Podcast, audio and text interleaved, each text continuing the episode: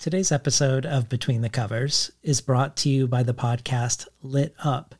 Host Angela Ledgerwood talks with writers she loves about modern life, book culture, and all the ways sharing stories illuminates our world.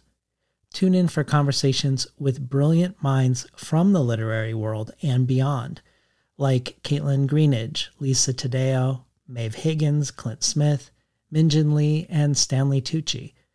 Whether chatting about the book writing process, navigating our complex relationships to the internet, to America, to the past, to each other, or figuring out how to cope in uncertain times, Lit Up offers a glimpse into the minds, hearts, and creative practices of some of Angela's favorite writers and thinkers. Angie wants to know, what lights you up? Lit Up is produced by Sugar23. Look out for new episodes twice monthly on Tuesdays, and subscribe wherever you listen to podcasts. Today's episode is also brought to you by Elizabeth Brooks's The House in the Orchard, a Gothic novel, which Tasha Alexander calls alluring, atmospheric, and deliciously creepy. The story begins in Victorian-era London, when young Maud Gower is orphaned and forced to leave her city home for Orchard House in the countryside. Though Maud initially loves her new life, she finds herself struggling to make sense of an adult world she does not quite understand and confused about who she can trust. And ultimately, her efforts to maintain control lead to a violent tragedy, the repercussions of which will haunt Orchard House for the rest of Maud's life and beyond. Says Erica Roebuck, Brooks is a master, enticing the reader forward, one step at a time, but only revealing the path by the light of a candle. Bewitching. The House in the Orchard is out on September 27th from Tin House and available for pre-order now. So every now and again, I have an interview where, even with the long-form, multi-hour format, I have way more questions than I could possibly ask, where either beforehand or in real time during the conversation, I have to puzzle out what conversation to have out of many possible great conversations. My conversation with Elaine Castillo is one of those where we could spend all of the 2.5 hours on questions of empathy and reading, or we could have spent all of that time on the pitfalls of positive representation, or on problematic writers and problematic writing and the word problematic and whether it itself is problematic, and when and how, if ever, we can separate the art from the artists. Or really, I could have spent that time on Asian film, where in an alternate universe where I'm not doing this show, but rather another show, one on film with Elaine and I as co-hosts, as the new version of Siskel and Ebert, but with an analysis of film, not only as an art form, but one like every other that comes from, is implicated by, and is entangled in the politics, prejudices, ethics, blind spots, and vision of the people who make it. We touch on all of these things today, every one of these things, but really today's conversation, the one we do have, is about reading books for sure, but also how we read what we watch, films and series, how we read our histories, how we read the world, but also the question of, are we actually reading? And what would it mean to bring our full selves to a text, even texts that don't welcome us? And what are the implications for raising our reading game to our own writing practices?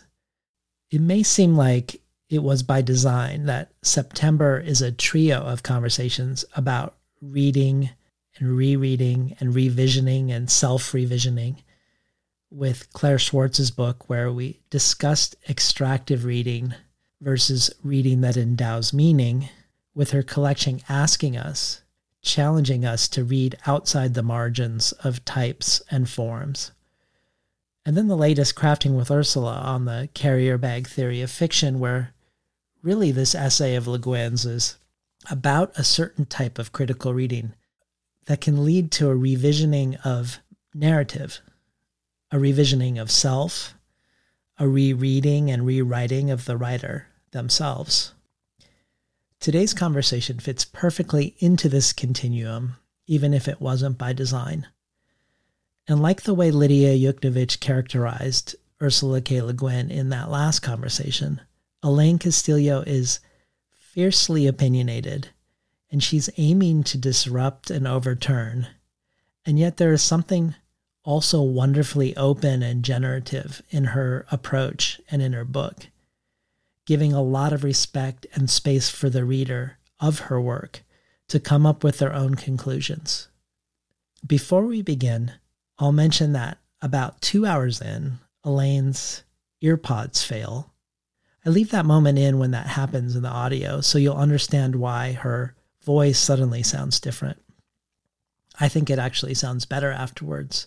But either way, I didn't want you to feel confused when that happened. And lastly, if you appreciate these in-depth conversations, perhaps in the spirit of this other type of reading and writing and attending to self, these conversations that go beyond the normative length of a podcast, consider joining the Between the Covers community and help us shape the future of the show and help ensure its future as well. Every supporter at every level gets the resource-rich email of everything I discovered in preparing for the interview and the things referenced in the interview. And in an interview like this one, that email is particularly robust. And there's just a lot of other things. Gifts, collectibles, bonus audio, tons of other possibilities. So check it all out at patreon.com/between the covers and enjoy today's episode with Elaine Castillo. These stories are about the id unleashed. They're about the wildness contained in all of us. I think stories kind of have some kind of magical effect in the world. I think it's really hard to live without stories. And if somebody tells you, like, this is the way you're going to end up, you're lucky if you can forget that.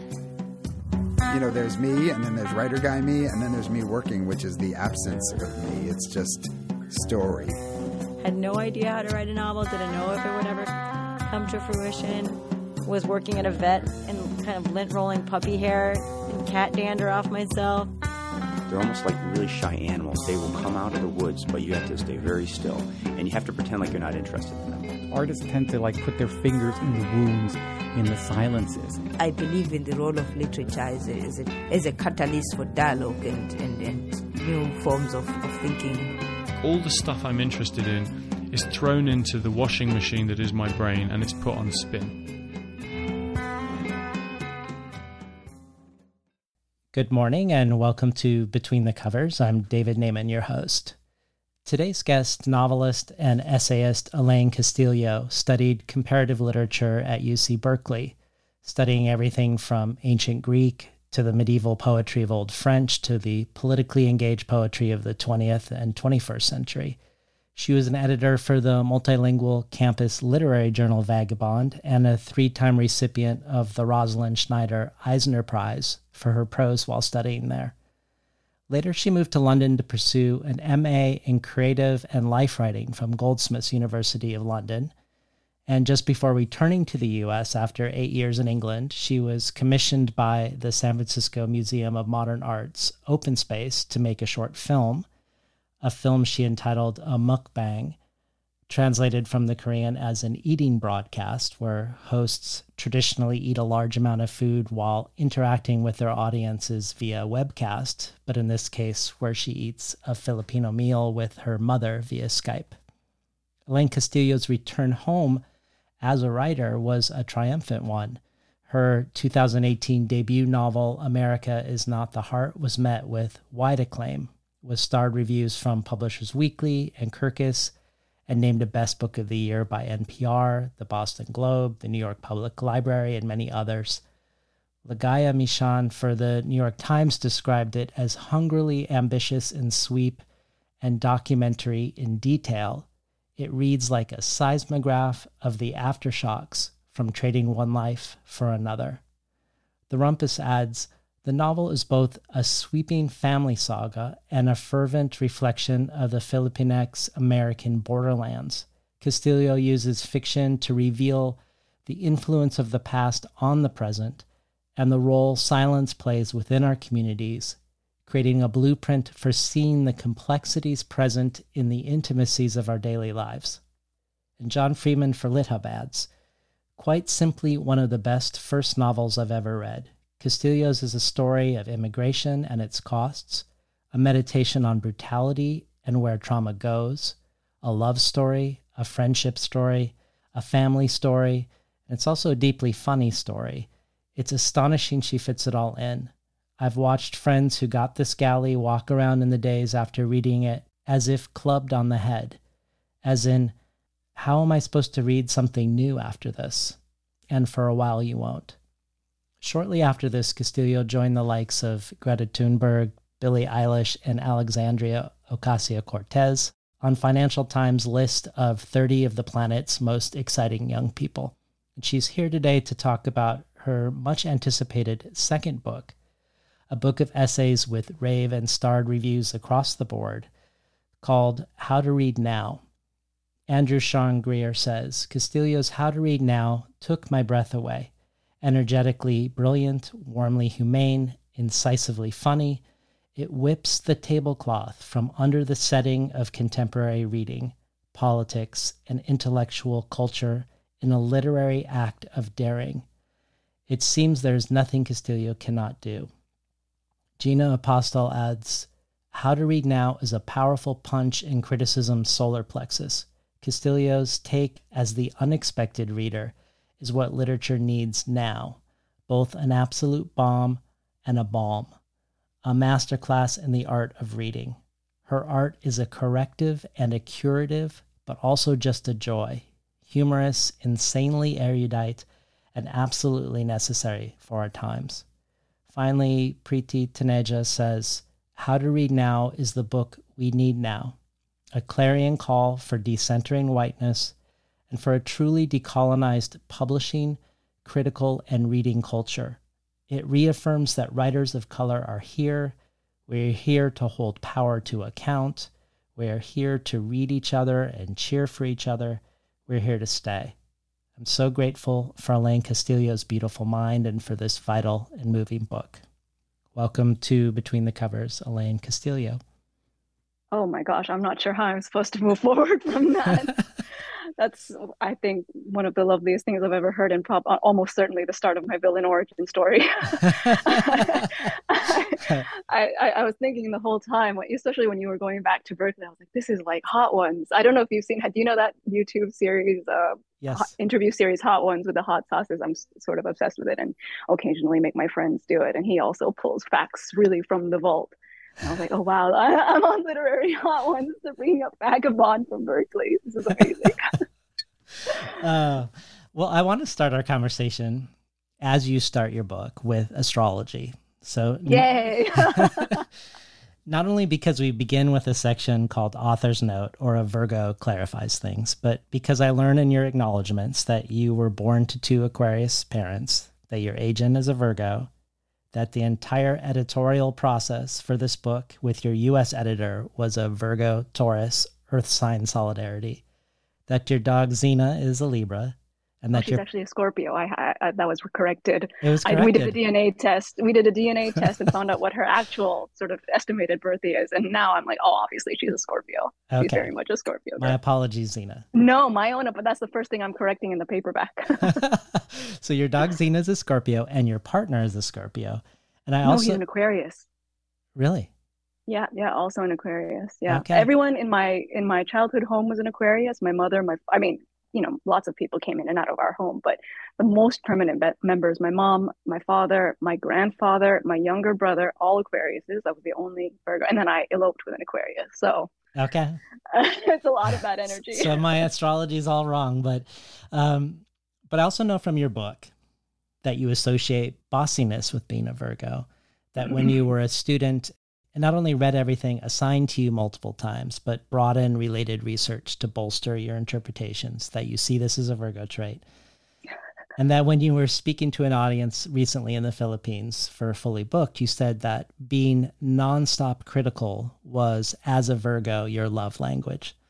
So I have a twofold question for you. One is if you could speak further to Virgo-ness in your mind and how it informs your approach to the book, either tonally or substantively, but also given that I'm a Taurus with a Virgo moon. Our Earth sign solidarity. How does this bode for us in this conversation we're about to have? I think that bodes very well. I mean, okay. I love all the signs equally and roast all the signs equally, but I have, in their own special way, they do obviously have a soft spot for Earth signs. I don't think I was into astrology. I think it was maybe 2 or so years ago that two friends told me to download the CoStar app, and subsequently ruined my life forevermore. And I think it's now I realize this is a very typical Virgo trait where I've known it for 2 years, but I've done so much research into it, I could now do a PhD about it. Someone was talking to somebody about my North Node a while ago. I don't know what's happening to me. But I think I do realize that actually astrology and the language of astrology is really helpful for someone who's, as I said, whose love language is nonstop criticism, because it's a softening, it's a kind of funny sort of lower stakes, I mean, not lower stakes depending on who you're talking to. Some people get very heated, as do I, but I mean, as opposed to just being like, you're doing all of this wrong, you didn't do this, I have that person, and certainly in my family. My family's also full of Aquarius. I love Aquarius, clearly, because I keep spending my life with them, and I'm Aquarius rising as well, so I do have them. They're the other sign of the zodiac that I feel is very much my family. Yeah, I think there is a. Who was I talking to about this? It might have been in that interview as well, where I think the adaptation, the newest, much maligned newest adaptation of Persuasion, came up, and I just for I think weeks afterwards, I was just yelling that adaptation was Earth sign erasure, that they were acting like Anne Elliot was a fire sign and she was not. She is very clearly a sensible Earth sign, a highly functioning, repressed person. And I was like, she might not be a Virgo, but she's almost certainly like a Capricorn or a Taurus. She is not, So I think that was that's kind of a softer, funnier language through which to express some of the things that, left to my own devices, might just be outright harshness. I'm trying to grow as a person. This is the thing, Beyonce recently told us this is the era of releasing perfectionism. So I'm trying to hold to that gospel and be looser in my life. Well, let's start with the title, How to Read Now. You say in the preface, How to Read Now rolls off the tongue easier than a title like How to Dismantle Your Entire Critical Apparatus, though you've since said on tour that this latter title is really more apt. But very quickly in the first pages of the book, you expand and dilate what you mean by reading. For me, some of the most thrilling parts of this book are your close readings of texts of Peter Hanke and Joan Didion, most notably. But what you mean by reading is not limited to books. That, as you say in the book, reading doesn't bring us to books. Books bring us to reading, that books aren't the destination, that it also includes how we, quote unquote, read what we see on a screen, that perhaps if John Berger hadn't beat you to it, you could have called this book Ways of Seeing also. So let's begin here with this broader sense of reading. Tell us why it's important to look at film and television as much as literature, and that you're addressing non-readers and readers alike and what you're challenging us to do. I was listening to your interview with Abdel Attaya. We were talking about this earlier, and he is just one of my favorite writers of all time, and my favorite writer in French. It has been for a long time. And he talks about this also. He talks about, in the interview, he talks about not being influenced by literature primarily, and also about that kind of resistance of understanding, particularly because of his class background, growing up in poverty in Saleh and in Morocco, the idea that literature was this place for the elites, this place for either Moroccan elites who spoke French and who lorded it over, people like him or his family, or, obviously the Académie Française sort of larger corona of what, to write in French means and their dictates from on high. And I think I had that, you know, whenever I hear him talk about that in interviews, it's sort of, I get choked up kind of every time. And I got choked up when I was listening to yours, because it resonates so deeply with how I felt growing up. I talk about it in the book. There was one person in my life who was a reader, and that was my father. And he was 54 by the time I was born. So he was old enough to be my grandfather. He was a security guard by the time I was born. My mom was a nurse. So like on paper, our sort of family was, and on paper and in practice, our family was very just kind of typical working class, sort of fragilely lower middle class aspirational Filipino family. But his class background in the Philippines in the years before I knew him was as an upper middle class kid. That's how he grew up in Vigan, as someone who read, who had access to literature, who was literate, who, he was a surgeon. So he didn't grow up with literature in a kind of humanities sort of, this is what 18th century literature, this is what modernism is. But he grew up with a facility with it in ways that were entirely opposed to my mom, who's the way Taya talks about his mom, whose handle on literacy was much shakier, and not just literacy in English, but also in Tagalog, supposedly the lingua franca of the Philippines, but it wasn't her first language, and it's not my father's first language.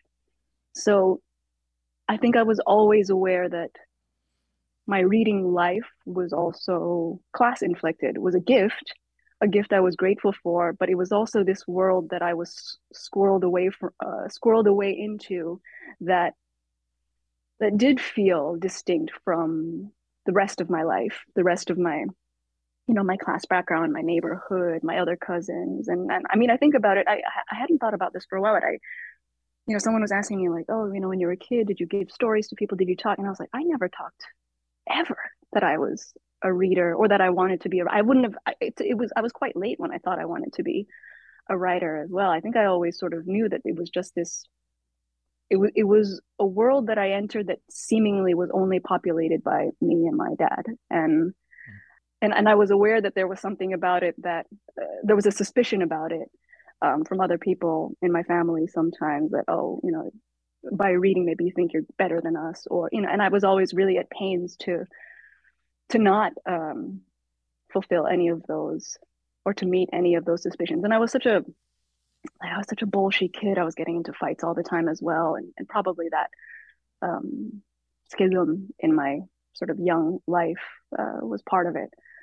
But yeah, so I think that's how reading came, or early reading really came to me as something that was connected to books, but I never had a comfortable relationship with books or with the literary. I mean, we didn't have a New York Times subscription. I didn't know anyone who read the New Yorker. Like when we got the San Jose Mercury News and I flipped to the, literature pages, and if they reviewed like a travel book, I'd be like, whoa, amazing.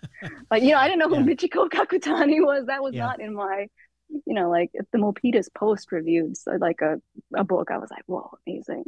Because I knew that, I had this incredibly tender, obsessive, but also fraught, somewhat secretive relationship to books. And that, my father and I, like when we went to books, we went to Goodwill to get used books, or we went to the library, or we went to the secondhand bookstore in Mountain View, which has since closed down, which was such a big warehouse.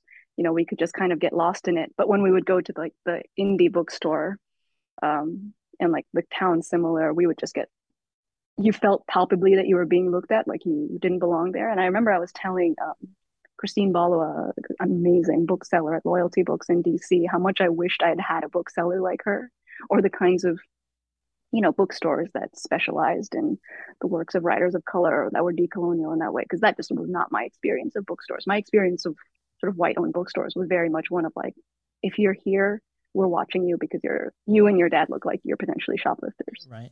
So that, I think there was that relationship to books and to read. And also, the fact that like none of these bookstores were in Milpitas. Like we would have to go to the peninsula, which is, noticeably whiter, more middle class. That's also where, my mom essentially killed herself in order to pay for me to go to Catholic school over there.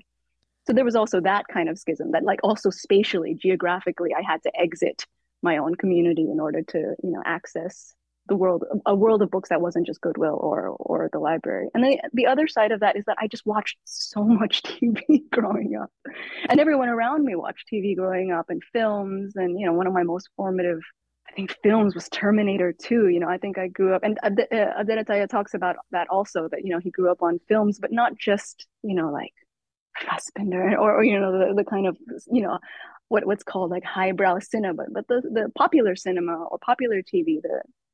And Manuel Puig talks about, it's also one of my favorite queer Argentinian writers. Also, his work is so much about the kind of what's thought of as like the melodramatic, popular, you know, telenovela, sort of those genres that are not often considered art because they're consumed by the people. And I think that was also so huge to me. And I talk about it a little bit in that essay, where, you know, I didn't, because of that formation, I didn't want a book called How to Read Now to leave out, you know, those huge parts of my life and those huge parts of my community, people who were not book readers, but who were readers, who taught me how to read by virtue of how they, you know, reacted to the way someone, you know, stereotyped them, or the way they reacted to an anime character, you know, on late night PBS or something. And at the same time, I didn't want to let them off the hook, you know, like people who are like, oh, well, I don't read, I'm not part of literature,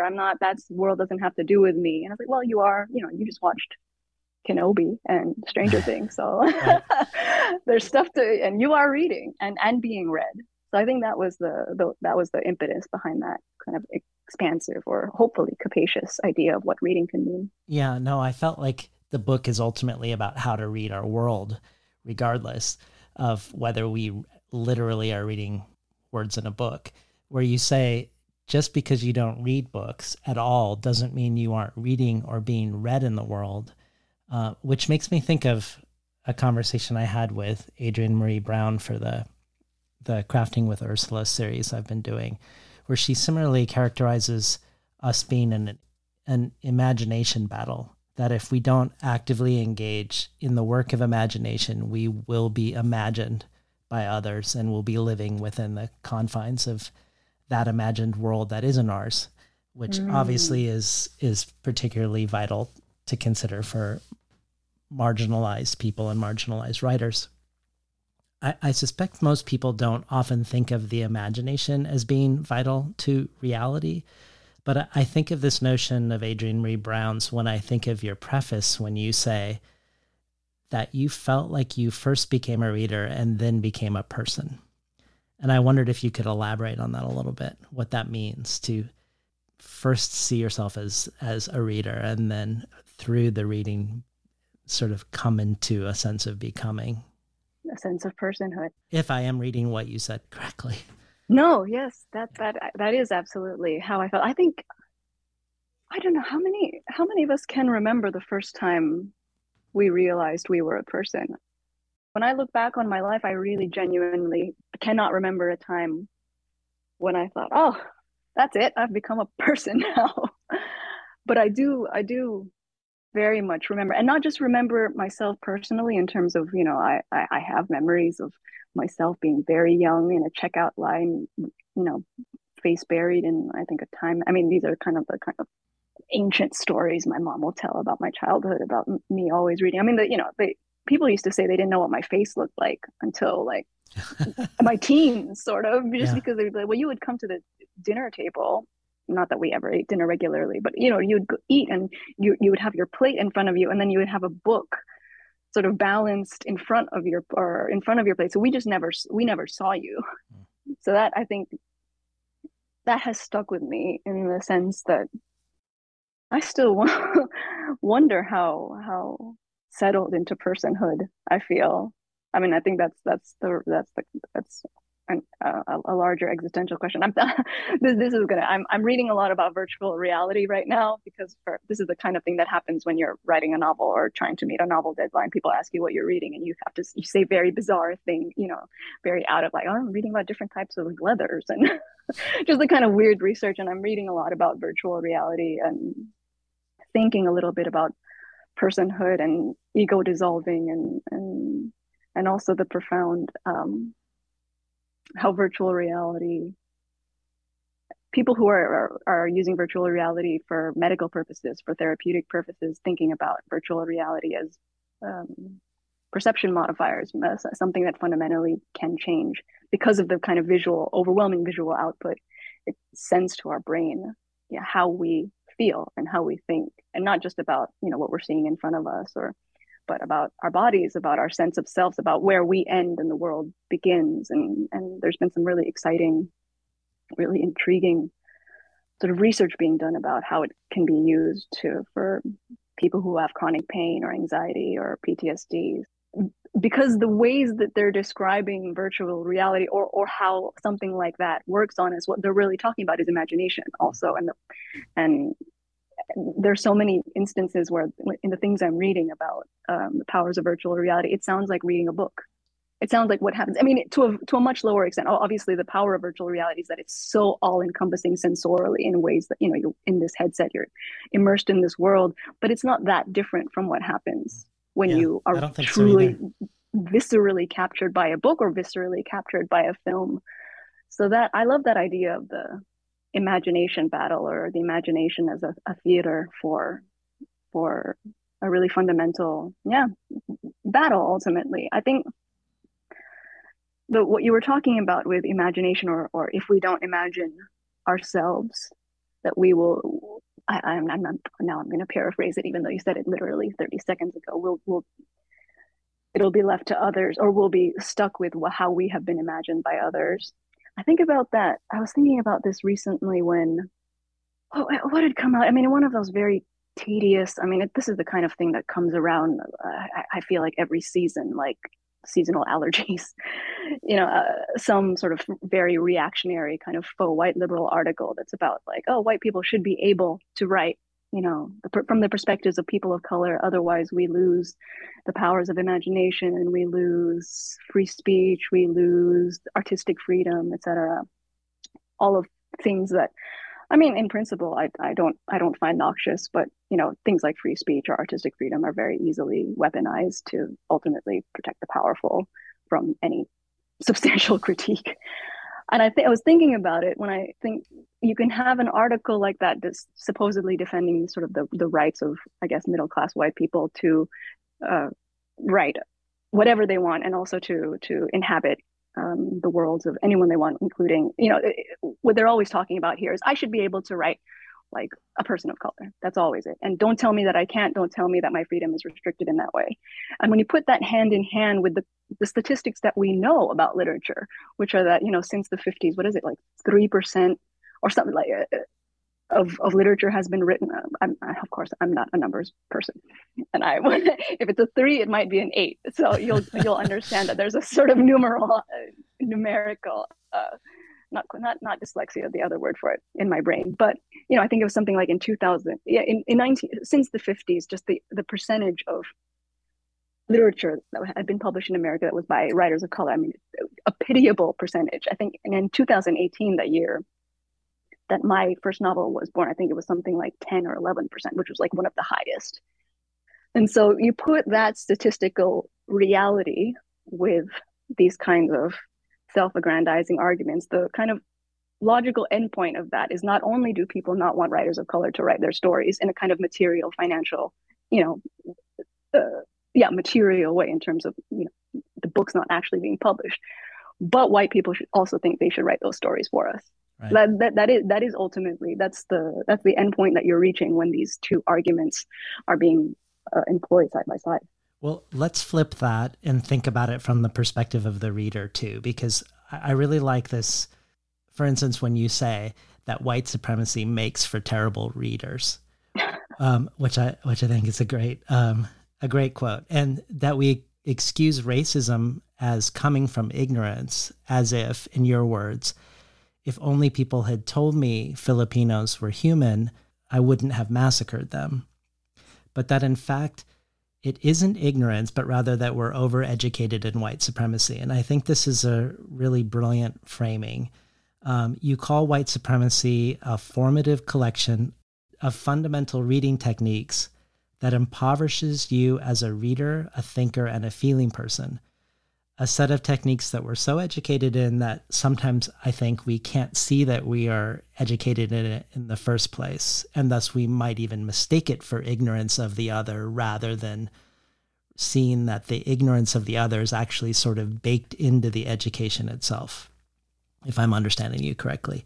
But if I'm understanding you correctly, I think you are not just speaking of the education of white readers and how white readers read, but of how we've all been given this overeducation and white supremacy and its reading practices.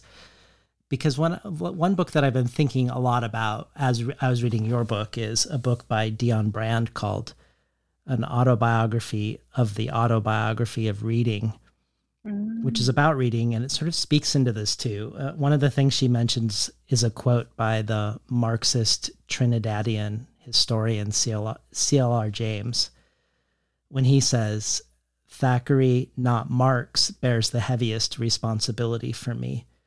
And Brand, whose own work has been influenced by Marxist thought, says Thackeray, not Marx, made her too. And she then goes on to do a close reading of Thackeray's Vanity Fair and how, when she read it when she was young, she laughed like C.L.R. James had, as she was supposed to do, alongside Thackeray as he made fun of the aristocracy. But reading it now, she's amazed that she didn't see that there was a Sambo character on page 1 and on page 7. And she barely remembered Mrs. Schwartz, the, quote, rich, woolly-haired mulatto from St. Kitts, who appears 36 times in the book. And she describes her not remembering of a horrific drawing in the book of a black woman portrayed as uncomfortably ill-suited in Victorian clothes as an act of, quote-unquote, clinical forgetting. That, to use your framing, perhaps, and I want your thoughts on this, perhaps Brand and James were also overeducated in white supremacist reading techniques, something that you and Brand are sort of step-by-step suggesting ways to unlearn. And I wondered if this rang true, but either way, I was hoping you could just speak a little bit more to this question of racism and racist reading practices being an overeducation rather than an ignorance. Well, I love that. The idea of Thackeray made me, not Marx. I haven't heard of that book. I'm gonna pick it up after this interview. Yeah, I mean, I think there's multiple things I want to get into in this question. I mean, that is the magic of, well, not just white supremacy, but the magic of a particular type of reading technique or a particular type of, and it is political interpretation. Its ability to make itself invisible, to make itself seem invisible, inevitable, and thus neutral, universal. This is just how we see the world.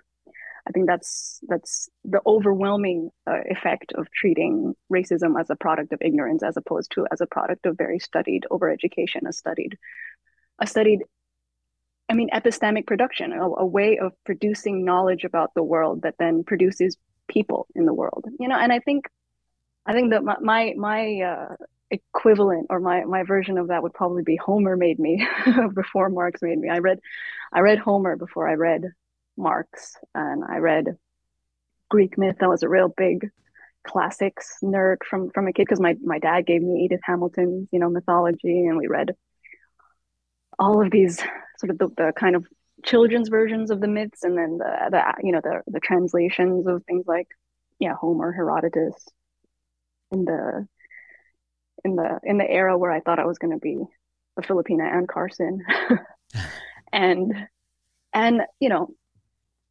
I talk a little bit about my classics past in the last essay of the book, especially I'm talking about Homer's Odyssey and a specific scene. I think that always stuck with me, the scene. It's one of the most famous scenes from the Odyssey, the scene of Odysseus essentially blinding the Cyclops, but blinding Polyphemus, the Cyclops, and how the scene, the passages that I'm talking about, I mean, they feel like they could have come out of Christopher Columbus's sort of journals. You know, the way that Homer the way that Odysseus sees Polyphemus on his island, the kind of unspoiled land of it, the savagery of him, the savagery of someone who doesn't, have agriculture and thus doesn't exploit the land to its fullest, the vision of his home as a place that someone who brings civilization like Homer can exploit, extract resources from, and the violence. I mean, it is one of the most violent scenes of the Odyssey. And then the kind of turn of the essay is that, well, Homer didn't write any of this, or at least not the passages that I'm describing. Samuel Butler wrote this. Samuel Butler, the translator, the colonial era translator of Homer, wrote this. Samuel Butler, who left England to come to New Zealand on a ship called Roman Emperor, wrote this. So what are the kinds of ways of thinking about the world, ways of thinking about who constitutes a monster and why, who constitutes a killable life, a destroyable world, and why? And how is that being passed on to Butler's specific readers? Because there are distinct differences in Butler's translation as compared to, for example, Emily Wilson's translation, the first woman to translate the Odyssey into English. The kinds of things that Butler elides, for example, Odysseus's name. Odysseus's name means, it comes out of his grandfather.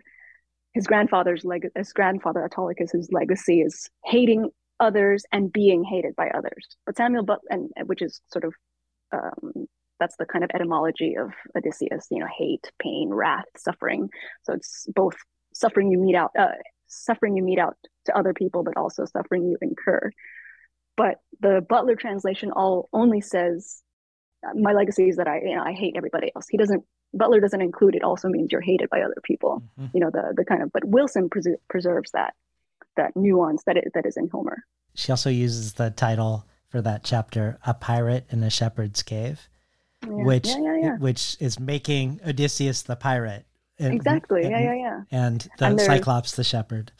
Exactly. And there's this, that fundamental turning on the head of who is the hero in this scene, and why are we being told that, Odysseus is the hero in this scene. And not that we're being told that by Homer himself. I think in the text, there's a complexity to it. I think what I'm thinking about is how the classics have been deployed by people with specific political agendas to uphold specific ideas about what constitutes Western civilization, even things like, the kind of 18th century sort of German, British archaeologists like Schneemann and Heinrich Schneemann, and all of the people who sort of, wrote long tomes about how, like, the white statues of Greece really represented something about rationality and purity and beauty. And of course, carbon data later tells us none of those statues were originally white. They were all painted colors. They were all very colorful.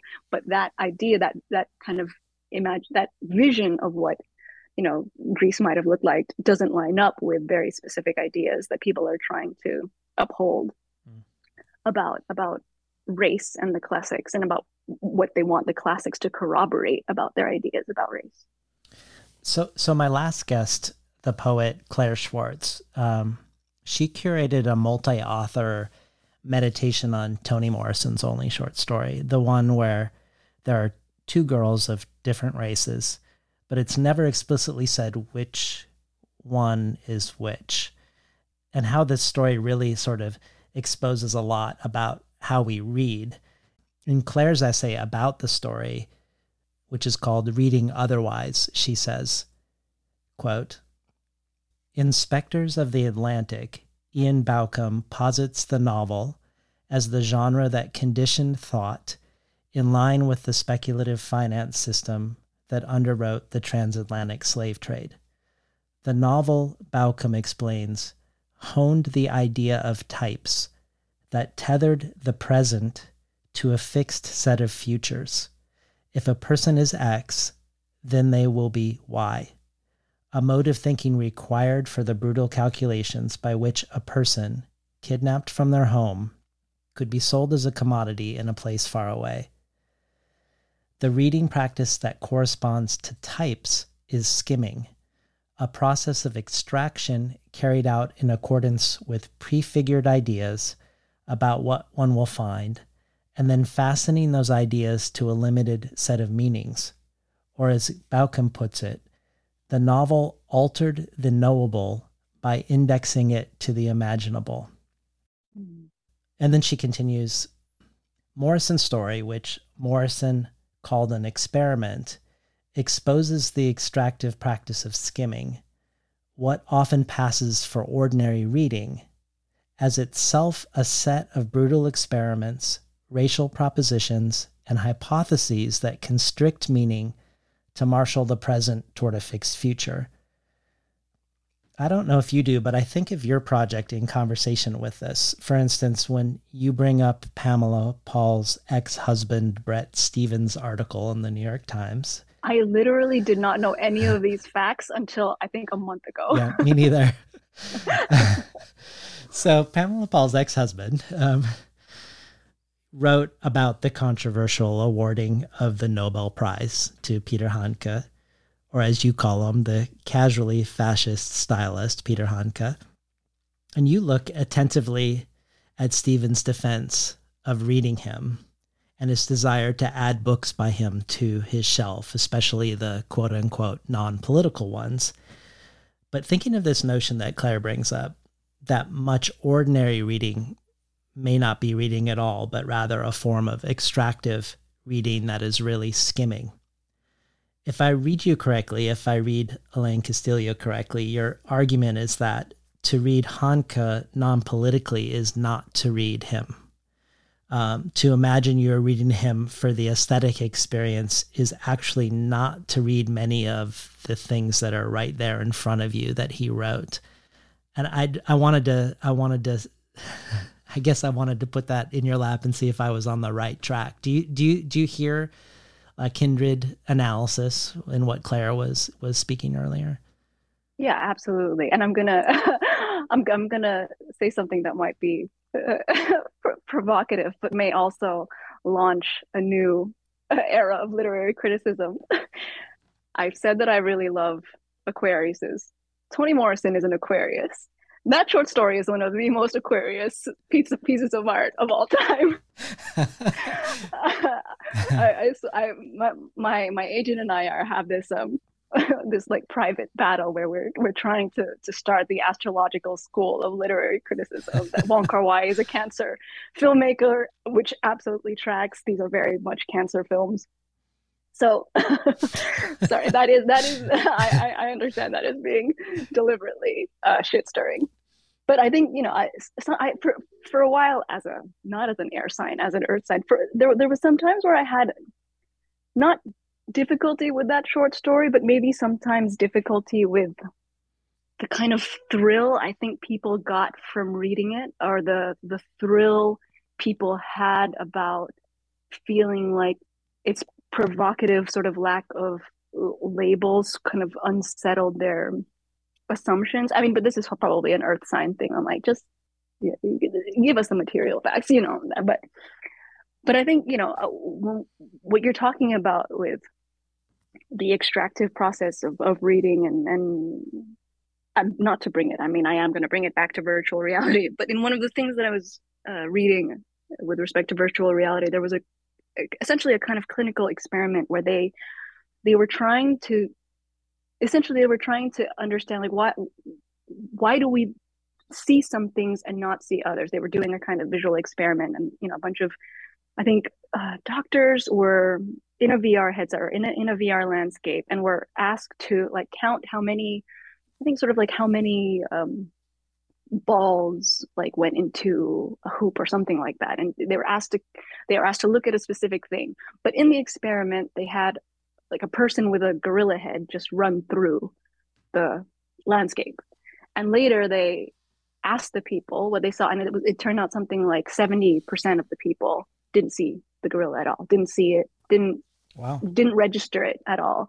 And it was because they had been told to look at something else. They'd been told to look for something else. And because they weren't told to look for that or to be aware of that, they just didn't see it.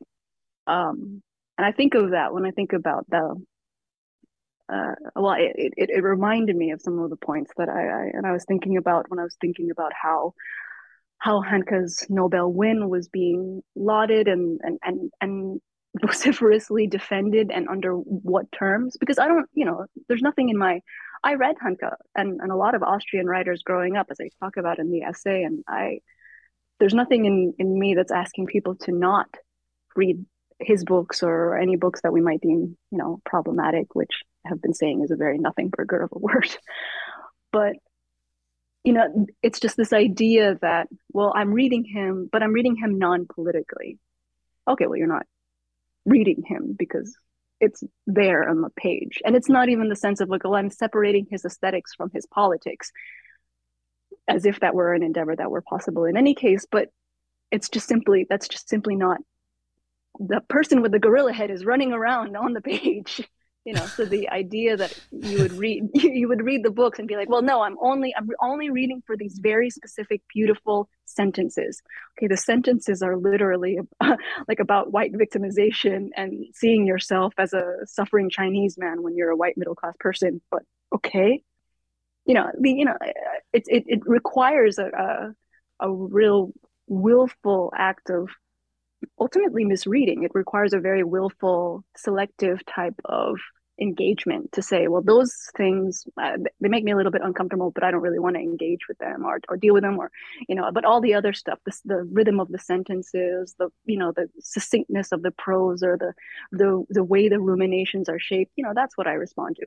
I mean, I'm not saying that that's an unworthy way of responding, but don't say that that's not political. Because I think that's also what I'm trying to get into in the larger point of that, or not point, but the larger kind of argument of that essay, which is called like Reading Teaches Us Empathy and Other Fictions, is a lot of it comes out of, my analysis of Hanke also came out of just seeing these kinds of cliches around literature being sort of circulated, perpetuated, reading teaches us empathy. And the kind of subtext to that was always like, well, reading marginalized people teaches us empathy because, we have to feel empathetic towards queer people and people of color and immigrants because, like, it's really hard what happened to them. And when I read these books, like, it really makes me a better person. And we think, and what I say in the book is that it creates this dynamic by which we go to marginalized writers to learn specific things, to extract ethnographic data. I mean, what you're talking about, this kind of extractive skimming. But white writers, we get the pleasure of just feeling the universal. I'm just reading about marriage. I'm just reading about, existentialism in Salzburg, in this Austrian town. And we don't talk about how the project, going back to this idea of white supremacy as a specific educational practice, the project of telling us that reading Hanke is non-political is obliging us of a very specific type of politicized empathy. It's obliging us to emphasize with a very specific political, racial, class perspective, context, in very imaginative, in material ways it's asking us. It's obliging us of an empathy that we don't name empathy, and we don't have to call, those types of, imaginative leaps empathy. That's, and then going back to, the magic, that is the magic trick of white supremacy, that we don't have to think that this entire way that we've been taught to see and feel and excuse is part of an education. I like that you say magic trick. I think you make a really persuasive case in walking us through this specific book of Hanke's, that book, perhaps all of his work, I don't know his work, can't be truly read, not as deeply political. Writing that you describe as, which I love, the white man blues with a goose step beat.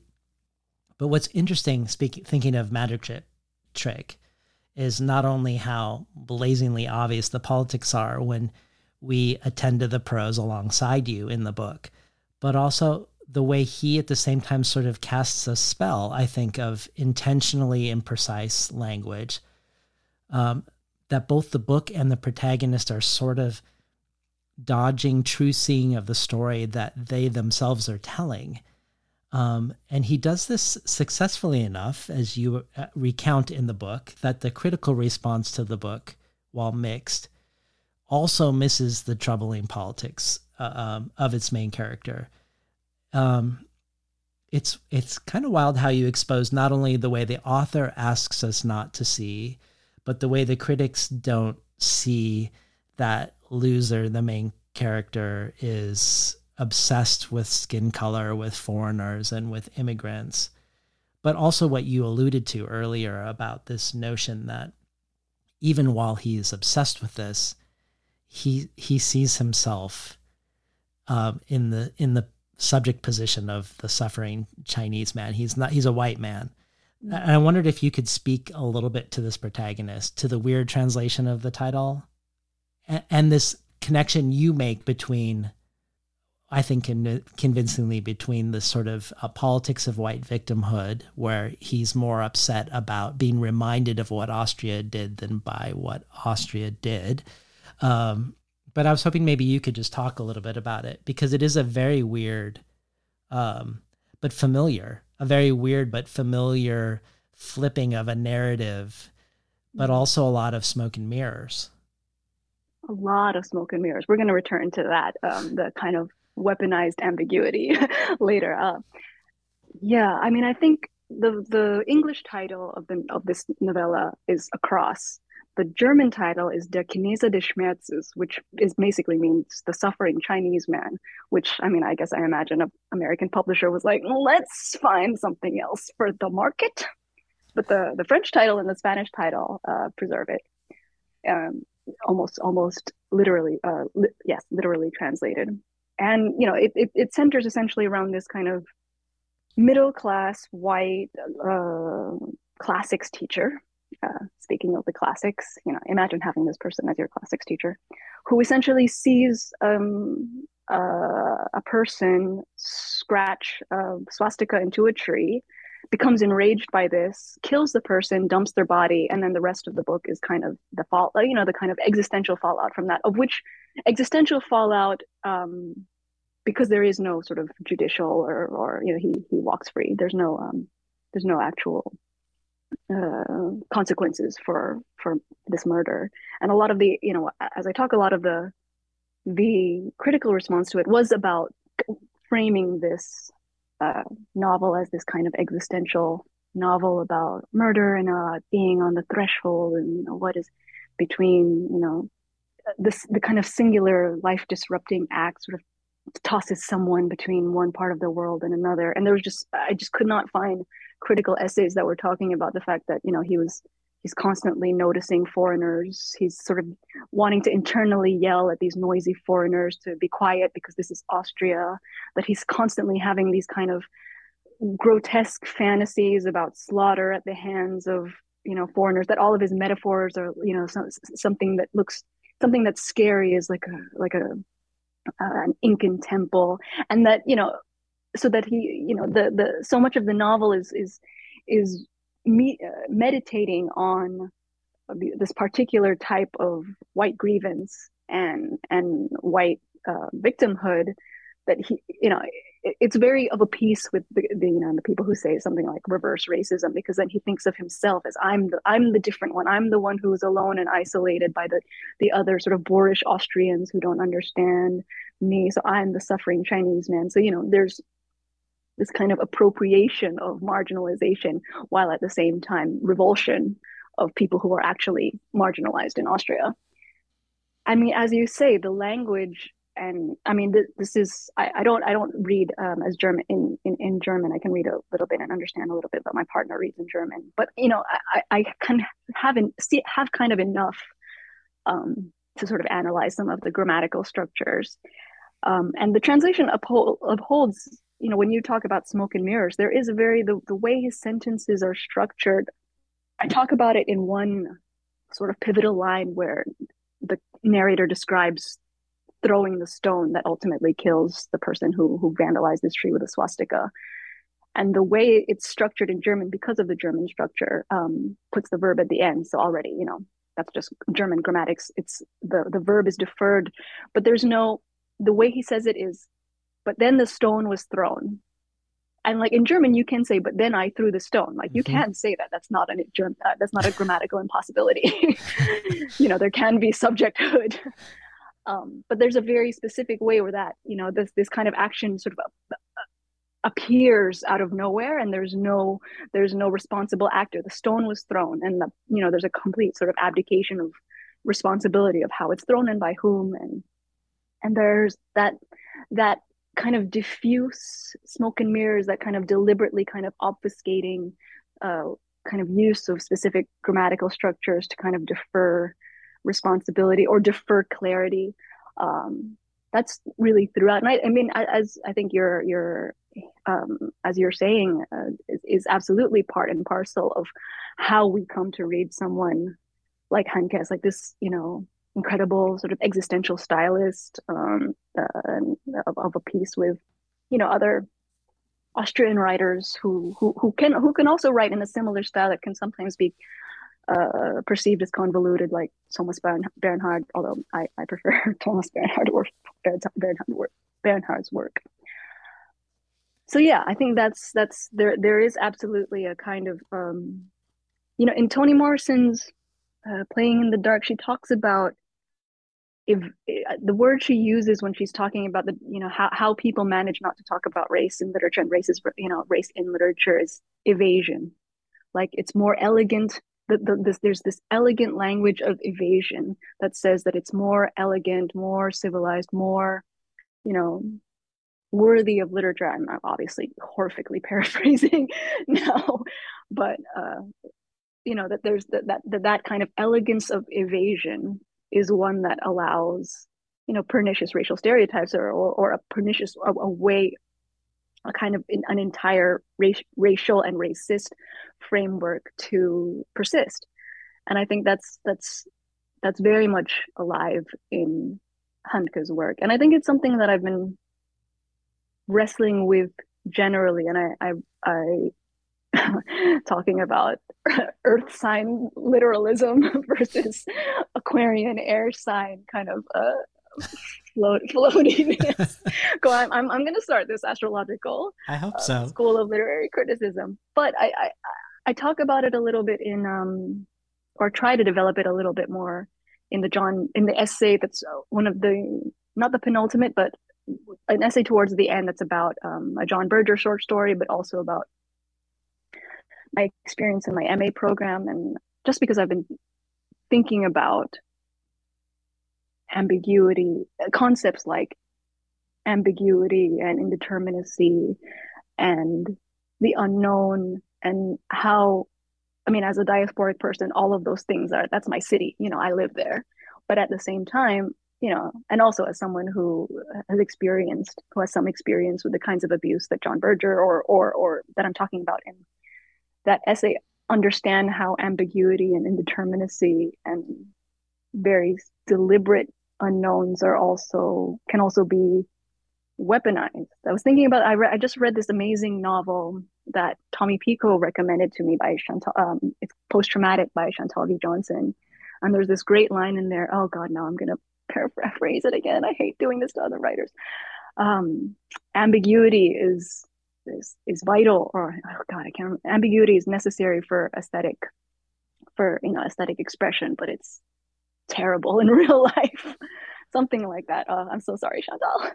But you know, that dichotomy, and I remember thinking about that and holding that for a long time.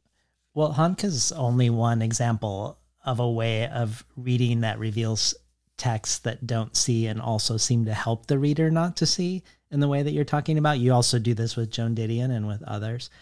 When I think about Deon Brand and CLR James laughing as Thackeray wants them to, or the critics who fall for losers' worldview in The Suffering Chinese Man, they both kind of speak to me to a certain seductive power of story, that how things are framed, who is granted interiority and complexity, what is described or ignored, all can be ways to set the reader in allegiance with one character or another, and one might not even realize the various ways that we've consented as we read. Returning for a moment to Claire Schwartz, who said, "When we skim, we extract meaning. When we read, we endow meaning." And also, the great possibility is not the smooth fiction of continuity, but the jagged edge of unfinishedness, the infinite invitation to reread and thus revise, a way out from the real of the now. What otherwise might we mean for each other? I think of this when you say that having grown up, you were almost always the unexpected reader, but also that in the end, you see that being the unexpected reader has been one of the greatest gifts of your intellectual life. And what I imagine that you mean when you say this, that it has to do with, in a sense, attending to the text deeply enough to not consent to its system of meanings as invisible scaffolding, but to sort of engage with its structure, which I'm guessing as the unexpected reader would be a more apparent structure, perhaps, than a expected reader. I don't know if I'm saying this well, but introduce us to this concept, which is one that I've already been mulling over and quoting from. I really find this a useful concept. So if you could tell us what the unexpected reader is, more generally speaking, and then how, having lived it, you find from a critical perspective as a reader that it actually has ended up being a superpower. Yeah. Well, thank you. First of all, that's very kind. I think I started thinking about that, or started phrasing it that way. When was that? Now I can't remember what is time in this pandemic era. But I think it not that long ago, just because, you know, when you're a reader on your own, especially you're a reader on your own, the way I was for so many years, a reader on your own, you're not really exposed to how, I wasn't really exposed to how other people read or expected to be read. I think I you know, as I said earlier in the conversation, it was such a solitary activity for me. And because of that, I was used to reading books that were not for me, that had not imagined me, that could not imagine, that, I mean, it, in all likelihood could not imagine me, that where I wasn't an invited presence, where it was not about my community, where in any literal sense, where, you know, sometimes you would read a book and like suddenly people would be talking about, you know, Filipino seductresses, like, you know, like in Kutse, I mean, in the Kutse and book that I mentioned, or, you know, I remember I was talking to, I think I might have talked about it in that Gina Apostle interview. I was watching AbFab, Absolutely Fabulous, that British show, and I was so, you know, I thought the show was so funny. It showed on PBS. I think I was 12 or 13, and I wanted to show my friend, another Pinay, this cool British show that I was watching, and the very episode that, you know, we had a sleepover, and the very episode that we watched was one where they just tossed off this like racist joke about Filipino houseboys, and I remember my friend just looking at me like, "Oh, really? Oh, this is your show?"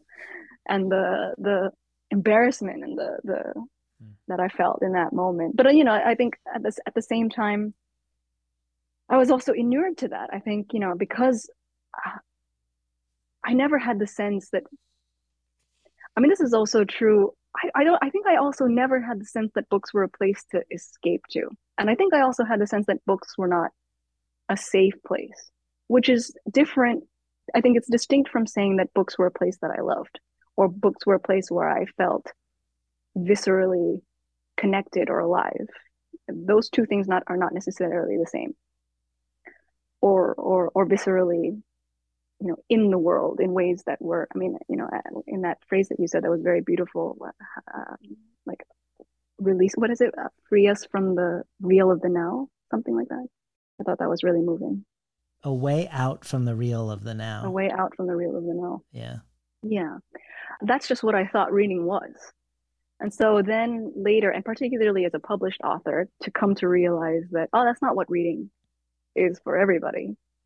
Lots of people come to books expecting to have their hands held. Lots of people come to books expecting that everyone in the book sounds like them, looks like them, maybe has a life that's different from them, but that life is legible to them. Lots of people come to a book expecting to understand every single word in it. I mean, certainly if you read Homer, you didn't understand all of the words that were being used. But I mean, even if you read Manuel Puig, you didn't understand, you know, if you read George Eliot, you didn't understand. I mean, there's loads of Greek in George Eliot. That, I mean, you know, just because I understood, if I hadn't understood Greek, you know, or get very tetchy and feel very alienated if there's untranslated words in a otherwise English book. So it just started to feel apparent to me that there were actually readers and reading practices that were entirely predicated on being expected, on being catered to, on being maybe performatively or sort of challenged, but ultimately centered and edified in very specific ways that prioritized them. And I just, it seems so anathema to me. It seems so alien, just because it's such an impoverished, it seemed to me such an impoverished way of reading, not least of all because it does nothing to meet a book's vulnerability with your own. And that it seemed, that felt imposed on me from being a kid, just because I was always an interloper in the books that I read. And sometimes I think about it a little bit like when you think about those big country estates that are in Austin, or in Austin, or the big Gilded Age townhouses that are in Edith Wharton. I love Edith Wharton. Maybe I shouldn't use Edith Wharton as an example. I also like quite a lot of Austin, and the difference between being invited as a guest to those houses and coming in through the front door and sitting at the table and speaking the language and, being in the main dining room versus being a thief or a servant in one of those houses, as I would have, someone like me would have expected to be. Not necessarily imaginatively. I mean, obviously, I very much identify with Anne Elliot. So as a highly repressed person who fucked up and doesn't want to bleed on other people. Anne Elliot is, that's my person. But, that the difference between what it's like to prowl around a house and what you might see, if you come to a house not necessarily invited, versus how it is to come to one of those grand houses, invited, catered to, fed, the kinds of food you might have to scrounge for yourself, the kinds of things you might see that if you were invited, you might otherwise miss or be invited to miss. Oh, and the flip side of that equation of the unexpected reader that I also thought was useful was that writers or comedians or whoever who are shocked by negative feedback that they receive, it's because of this notion that they haven't even imagined this reader or this audience member. Like they didn't conceive of this person engaging with their art, and perhaps in their dismay at the negative feedback for their racist or homophobic activity, they wish they weren't reading their art, perhaps. Yeah, I mean, I think that's so the obeisance that's often demanded when, I mean, at least that it seems to me that's being demanded when people try to weaponize free speech as a way to essentially shield themselves from, legitimate critique by, BIPOC writers who are pointing out racism in an author's work, or trans writers who are pointing out transphobia in an author's work or public persona. All of these things are just saying, well, I didn't expect you to talk back. Right. Well, speaking of talking back, I was watching a video of the French Algerian writer and philosopher Hélène Cixous recently, and she was talking about her close friend, Jacques Derrida, that when he moved to France from Algeria, that he aimed to master French in order to harm it, which makes me wonder if this gives a subtext to deconstructionism and to the tortured syntax of Derrida's language. Because I had a recent guest on, Hernan Diaz, who studied under him and called his writing... Oh, really? Yeah. I didn't know that. And called his writing style poisonous. But I wondered if that was by design, like if part of what he was doing was wounding French, wounding a colonial language. But it also makes me think of my conversation with Abdel Attaya, who also feels at war with the French language, something he speaks about inside of his own books as well as outside of them. But he's definitely another author who's creating a new French through his encounter with a French that would rather have him submit to it on its own terms. And this is my long way of asking you to talk about your name, which you engage with in this book, which looks like Castillo, but is pronounced Castillo, because it feels like it too is a way to stand before a system of naming, before an entire imposed colonial language, and find a way to create agency or to unpin oneself from a system that's trying to pin you. Could you talk to us a little bit about that legacy of this system of naming in the Philippines, or what it means to you that your name is Castillo? Mm-hmm. And if there's something about it, some aspect of that gesture that carries over into your writing in other ways. I love that you brought up Derrida, someone I have a very fraught relationship with. I love Fernán Diaz calling his writing poisonous. There was a time in my college life, so I guess between the ages of something like, yeah, I guess like 19, 18, this is around the time that people get into continental philosophy. I read a lot of Derrida. There's a book of his, Le monolingualisme de l'autre. And there's, I think the opening line of that is, Je n'ai qu'une langue, ce n'est pas la mienne, which is, I only have one language, it's not mine. Essentially, it's talking about, how he speaks in French, and yet his foreignness within French as a, Sephardic Jew of Spanish descent who was born in Algeria, and the kinds of sort of cultural context that subsequently, followed him and influenced his work. One of the books of his that I was reading just before he died, I was living in Paris actually in 2004 when he passed away, and there was this kind of, it was a strange time to be in Paris anyway, but it was a strange happening. And I think at the time, I think I was reading, God, what is the title? It's his book on Paul Celan, the Romanian poet who wrote in German and who very famously wrote and felt enormously conflicted about writing in German, writing essentially in his language, in the language of his poetry, but also in the language of the people who butchered his parents. The way Celan's poetry sort of is grappling with the meaning of writing in the language of your parents' butchers, undoing German in a way, undoing it from within, dissolving it, breaking it down, arguing with it, but also ultimately making poetry out of it. I remember I held a collection of Celan with me for a long time because it resonated with me. And then I remembered after that there was a history of Derrida essentially defending one of his colleagues who had been accused of sexual assault. That's right. I can't remember the exact details. And then, of course, going back to some of the things that I'm writing about in that Berger essay, I think probably you're bringing it up, but I think subterraneously, I must have also been thinking about Derrida in that time period. I love how Abdel Attaya writes in French.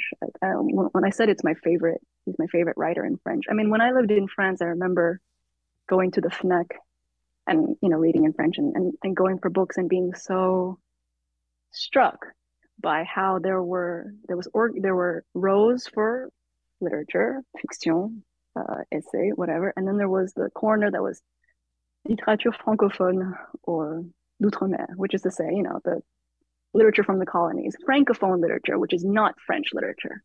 Let's be clear about that. It's literature in French. It's literature written in French by the people we colonized. But, Edouard Glissant, Aimé Césaire, they were all in the francophone literature category. Because I started learning French, and then it subsequently became my second language, and I speak it now better than the Tagalog or Pangasinan, which is a very, very weird fact of my life. I started learning French in 2004, and then I think I found his books in 2000. I want to say 6 or something, because I think that's when I have them here actually in French. The ones that I got, I think that's when L'Armée du Salut came out and Une Mélancolie Arabe. And I remember just being it felt like breathing after after having been underwater. The way he wrote in French, the way he writes in French, and the way his French is such a resistance to the kinds of French I was being taught, you know, the what constitutes proper French, what constitutes French literature, what l'Académie Française says about French literature, all the fucking shows in France with old white dudes talking about, you know, the latest novel, and then just even the way the intellectual culture in France was, you know, I'm saying this because I'm going to France next month because the translation of my novel is coming out. So this is all, I'm gearing up to have all of these arguments. And, you know, there's such a resistant French. And I think in the interview with you, he talks about it as pauvre français, mm-hmm. like not mauvais français, not bad French, but the French of the poor, poor French, and how, you know, the specific context, the specific ways that he speaks French, the things that he is drawing into that French, the rhythms and the language and even the incantatory kind of rhythms of it are all in allegiance to something that is not, you know, the hallowed, all the laureled writers of, you know, that l'Académie Française says are the great lights of French literature. I was grateful to read him at that time. I think it illuminated things for me that, you know, now fraught to me. But Derrida's line about I only have one language, it's not mine. I felt that very much about English, that I, you know, I mean, I was before my brother was born, I was the only person in my family who was English was their first language. So, and I'm, you know, my partner also, English is not his first language. So I've actually, besides my brother, I've never lived with someone who was like a quote unquote native English speaker. Yeah. So I think I've always been surrounded by people who themselves were works in translation. And then I think they passed that on to me, that I also felt that my English was fundamentally felt, and I lived in it fundamentally differently from people who, you know, had we talk about generational wealth. I also think about like generational linguistic wealth, you know, generations of people who always felt comfortable speaking this language. And that's just English, you know, the passage that you're talking about at towards the end of the essay. Someone said to me recently that this is a very clever thing you did, talking about how to pronounce your last name in the essay, because now you know who's read the book and who hasn't, depending on how they introduce you or how they pronounce your last name. That's right. I was like, that was not intentional. That sounds like a Scorpio thing to do, which I'm saying this as with love. My best friend is a Scorpio. Or I mean, maybe it's a Virgo thing to do, to put this like secret quiz. But I hadn't realized that was it. I think I was just, you know, I've often thought about my name, and sometimes you just have to, you know, just as a person going around the world, as a Filipino person going around the world, you know, sometimes you say your name to people, and this especially happened in England, obviously not in the Bay Area, because I'm not in any way an anomaly in the Bay Area. But when I was living in London, you know, you would say your name and it'd be like, how does that Spanish last name, not visibly Spanish looking face to my eye, how does that, what is that, are you married to a Spanish person, are you what? And, you know, thinking about why I have a Spanish name and why we pronounce it the way we do, it just got me to sort of research and think about surnames, because I knew about, but the thing that I talk about in the essay is the Clavería decree, which is essentially this decree just basically telling colonized Filipino natives to choose a name from the catalog of last names, you know, that essentially the Spanish colonial government distributed to throughout the archipelago, which, you know, worked successfully in some areas and didn't, and you know, some, you know, and worked in these very kind of idiosyncratic ways. Sometimes the governor would just be lazy and just give you like the part of the catalog from C through E, and it was like, here, you can choose a name from here, I'm not going to give you the whole catalog, you know, all of these things that are entirely dependent on the whims of that particular you know, colonial governor, are things that we are living in the legacy of that through that that's how easily cultural genocide can happen. And I think about that when I think about obviously how my family pronounces our name, and how I do routinely have to say I mean, I've started to get better at it. I'm like, if you call me Castillo, that's not. Before I would become very militant about it, but as you know, Beyonce has said, I'm trying to release perfectionism and be more accommodating and less of a dickhead in my life. So yeah, I mean, I used to be a lot more militant about it, and you know, I don't think it's something actually, no one in my family talked about the fact that we pronounced the name wrong, ultimately wrong within a Spanish colonial view. This is how we pronounce our name. And I would remember, I remember the first time, I think I was watching a video with the Filipino author R. Zamora Lindmark. And he was talking about a character in his book, and the character's last name is Castillo. And he was reading aloud from it. And then he said, this person Castillo, I think it's Edmund or Edward Castillo. And he said it the way I say my name. And I felt there was this sort of visceral shock, because there's a specific way that, you know, Filipinos say this name that I don't hear often, you know, outside of my own community. And so I remember when I saw that clip, I remember feeling this. I feel so surprised you're not even able to categorize what you're feeling as joy or pleasure.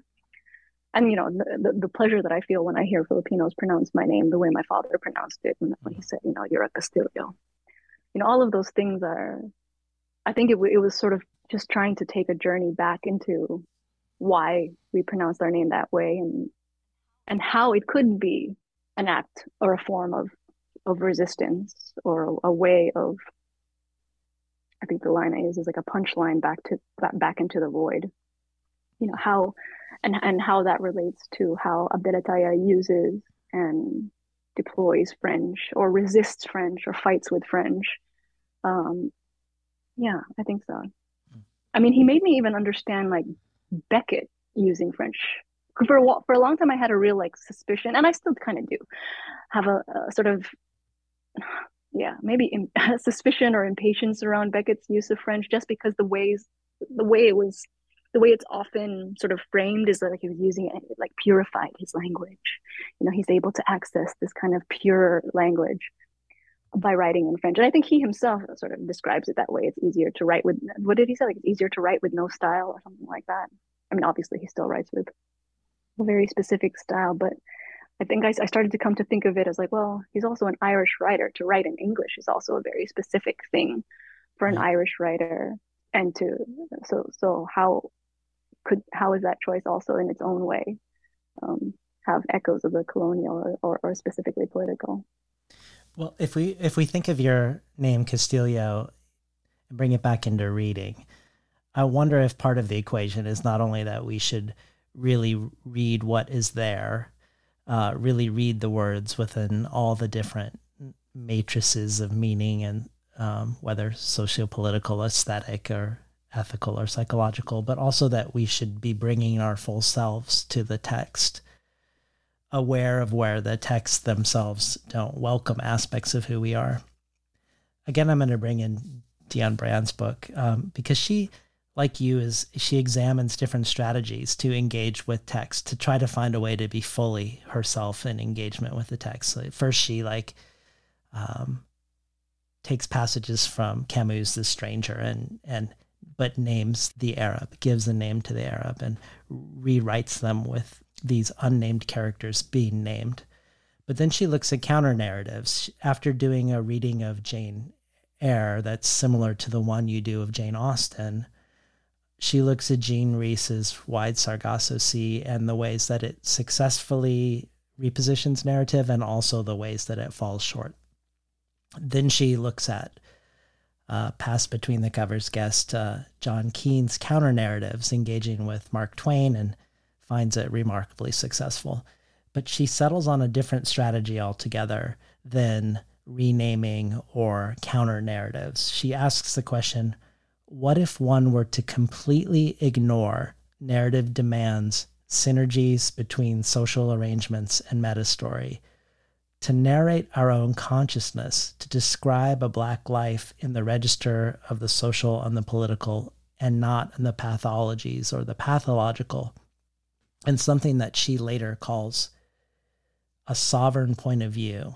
Mm-hmm. And I wondered if you see your revision of Carlos Bolosin's Americas in the Heart, his landmark book of Filipino-American immigrant experience, and a book that you've said is important to you and written about, if you see a revision of its title to America Is Not the Heart in your debut novel, if you see it in this light of a sovereign point of view, that the nation state can't be in the heart, or at least not the nation state that occupied the Philippines.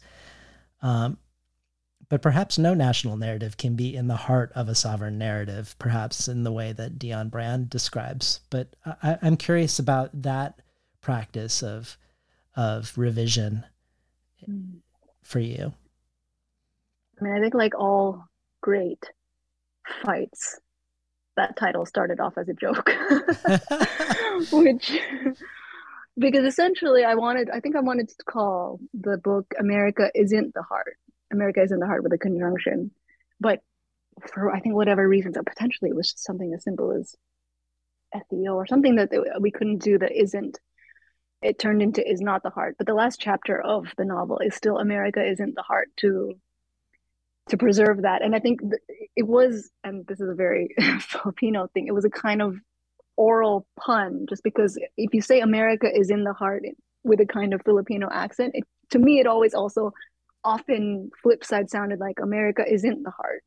And I always thought that was funny. I think growing up, I always thought there was a shadow of that. It just also just because in Bolosin's work itself, I often say there's two endings to that book, where there's the penultimate chapter, which is rough, ends rough, and not optimistic, ends in a kind of not radical pessimism, but the final chapter gives us this kind of sweeping belief in America, which to me has always felt very, I've always found those two chapters very disjointed, in fruitful ways, potentially, or in honest ways, and that, you know, potentially that is truly how we feel about a nation state, and even a colonial nation state. Abdel Attaya talks about this in his adult relationship with France, feeling sometimes a great love for certain things, certain movies, certain actors, certain, Robert Bresson,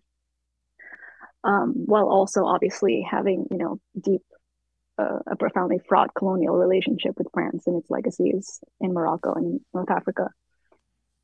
So I think, that's the title initially started out as a joke. I wanted to put into existence this private joke I'd always had about America's in the heart. But absolutely, I love that idea of sovereignty, of claiming sovereignty. I think it falls a lot into, I think, some of the frameworks that I feel most, I don't know if the word is useful to me, or the frameworks that maybe I feel most beholden to. But absolutely, I think because I come out of a ultimately anti-colonial point of view. And I think I can also recognize that my subject positionality as someone who was born in America, who was born with American citizenship, and thus as someone who is not an immigrant, has the space then to not feel beholden to it because I'm of it.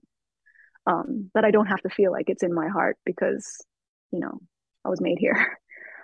So I recognize that the difference of opinion we might say that I might have with Bolosin is, though those are very, we also are experiencing very different, we're speaking from very different positions in the world, despite, I mean, his background and provincial background is very, very similar to my mom's, to my family's also, basically from like the town next to my mom's. So, when he describes rural poverty in Pangasinan, I'm like, that's my mom's childhood.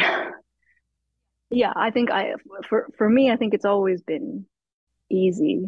Maybe that's that sounds flippant.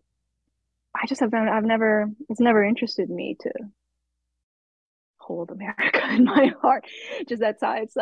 I remember as a kid when they would make us put like the, you know, our hands over our hearts when we said the Pledge of Allegiance. As a kid, I was like, this is fascist. This is so weird. We're in a very weird moment. And I thought that as a kid. And maybe I thought that as a kid because of, you know, the kind of subtle political education that my parents were imparting to me. But I think it's also because they imparted there was an indifference to that romanticizing of America and its meaning that they passed on. I think that, you know, both of my parents, my mom in particular, were very practical about moving to America, you know, meant for them, meant for my mom as an escape from rural poverty, you know, but also as an escape from the Marcos regime. I mean, I'm a martial law baby. My existence is not possible without, is entirely made by my mom being from the generation that fled the Marcos regime. So I think that understanding ourselves, I don't want to once again paraphrase and fuck up a paraphrase, but understanding, you know, resisting entirely. What can you repeat that line? Resisting that. To narrate our own consciousness, to describe a Black life in the register of the social and the political, and not in the pathologies or the pathological. Yes. Yeah, absolutely. And I think that, you know, that really speaks to my materialist sort of, yeah, in some ways, proto-Marxist feminist, just the social and the political, yeah, not the pathological. Yeah, I think that's always been my way into things. I think that's probably also why I for so long and still to this day, etymology.com is probably still one of my most visited websites, just because I've always, you know, I always think of when I use words, you're dragging them out of the ground and they still come to you like dirty carrots, that they're still covered in all the dirt and all the manure and all the things that made them. And when you see the etymology of a word, you see all of that, everything that went into making it. Yeah. No, thinking of you digging for these meanings, you say in the New Zealand chapter, as Americans, we remain willfully illiterate to ourselves. And if we think about that, like our own self-reading as Americans, maybe in connection to this notion of extractive reading and skimming or weaponized ambiguity, which I guess would also consider like a weaponized incuriousness, because like I think as a host for this show, I can't rely on, if it's not a white writer who's speaking to sort of a normative white audience, presumed white audience, I can't presume any sort of shared knowledge of my listenership. If you would come on for your novel, I can't assume that anyone knows about the Spanish-American War, let alone the Philippine-American War. When I had Morgan Talty on from the Penobscot Indian Reservation,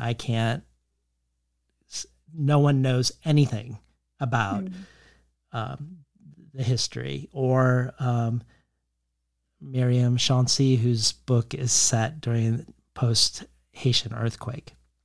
The indemnity is something that most people have no idea about. Mm-hmm.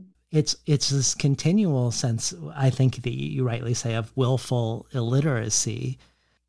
But I loved your chapter on New Zealand and Australia, because for all of the book, you're super fierce and confident. And then you're sort of like, you become very uneasy with yourself and your response when you go there. You even go so far as to say at one point, maybe I've discovered a new species of white person, but then you reel it back and you realize you're romanticizing. And I was like, I'm having an April moment. Chill out. You're worried about like being adopting colonial travel writing. But you're also compelled by this bilingual origin story in New Zealand, a national story that isn't entirely illiterate to herself, even if it may only be aspirational. I don't know what it's like on the ground. And you complicate your own romanticization and gushing about it. But maybe you could just spend a moment and talk to us about the way this different framing there in relationship to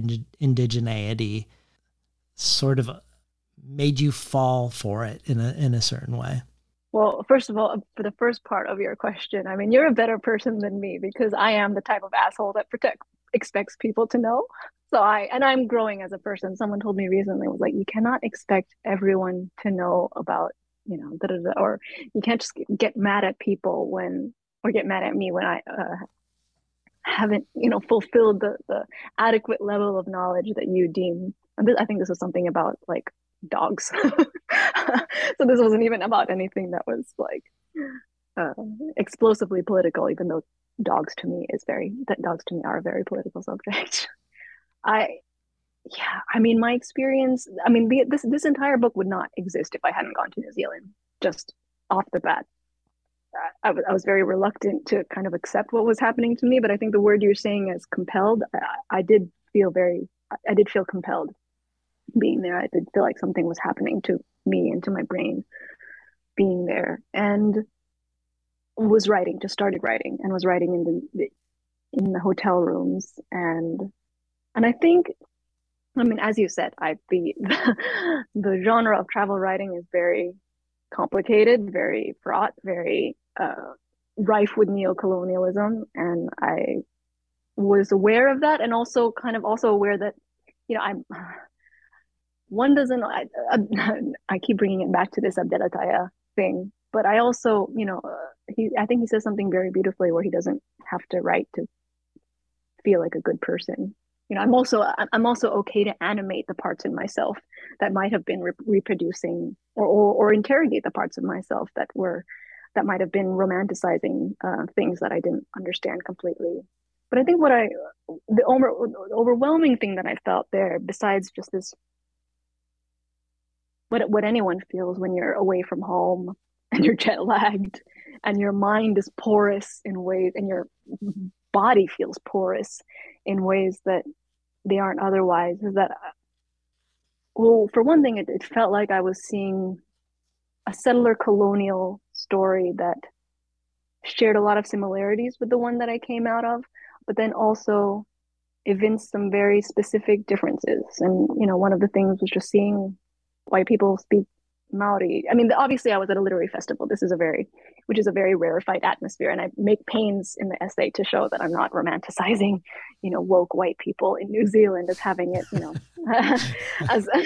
as having it all figured out. Although I will say, in terms of their ban on assault rifles after what happened in Christchurch, I do think that I think they've got some things figured out. I'm not on that level, but I was just sort of starting to think like, wow, I live and was born on Tanyan land, and none of the government officials, none of the signage in my town was Tanyan. Or I don't think I'm being unkind to say that I think a lot of the people that I grew up with would never have even heard of the indigenous languages of the region that we were in. And I think I was thinking about that with respect to California, but then I think it was also animating things that I felt about the Philippines, because so much of the essay is about my experience in New Zealand, but also kind of the way, because I was hiking in New Zealand. This is a very new thing. I'm not a hiker. I sort of am now, and the way the colonial history of their sort of flora and fauna was being framed, and how it made me think about how to read landscapes, connecting that to how do I read the landscapes and the colonial landscapes of California, and how do I read the climate disasters that are in the Philippines, and how all of those things have inherited a specific history of colonial era exploitation and resource extraction that have left ravaged legacies on the actual land. And, I think when I was seeing these connections, sometimes it's even something as kind of emotional as understanding like the word mana, and how that word in Maori is connected to the word as it exists in Tagalog or in Pangasinan. And, understanding that language family was once the most widespread language family in the world before the 16th century, which is to say before the colonial era, and seeing all of these kind of bouncing resonances that essentially proved that there was these echoes that were speaking to each other, or echoes that were in conversation with each other in ways that I hadn't been aware of. I mean, I think sometimes you're kind of vaguely aware of it. I think a lot of, because of the specific, I think ethnic positionality of, at least in the kind of Filipino community that I came out of, which did, I think, sometimes feel, and I certainly sometimes felt a dislocation within, for example, larger Asian American identity, just because the history was often different.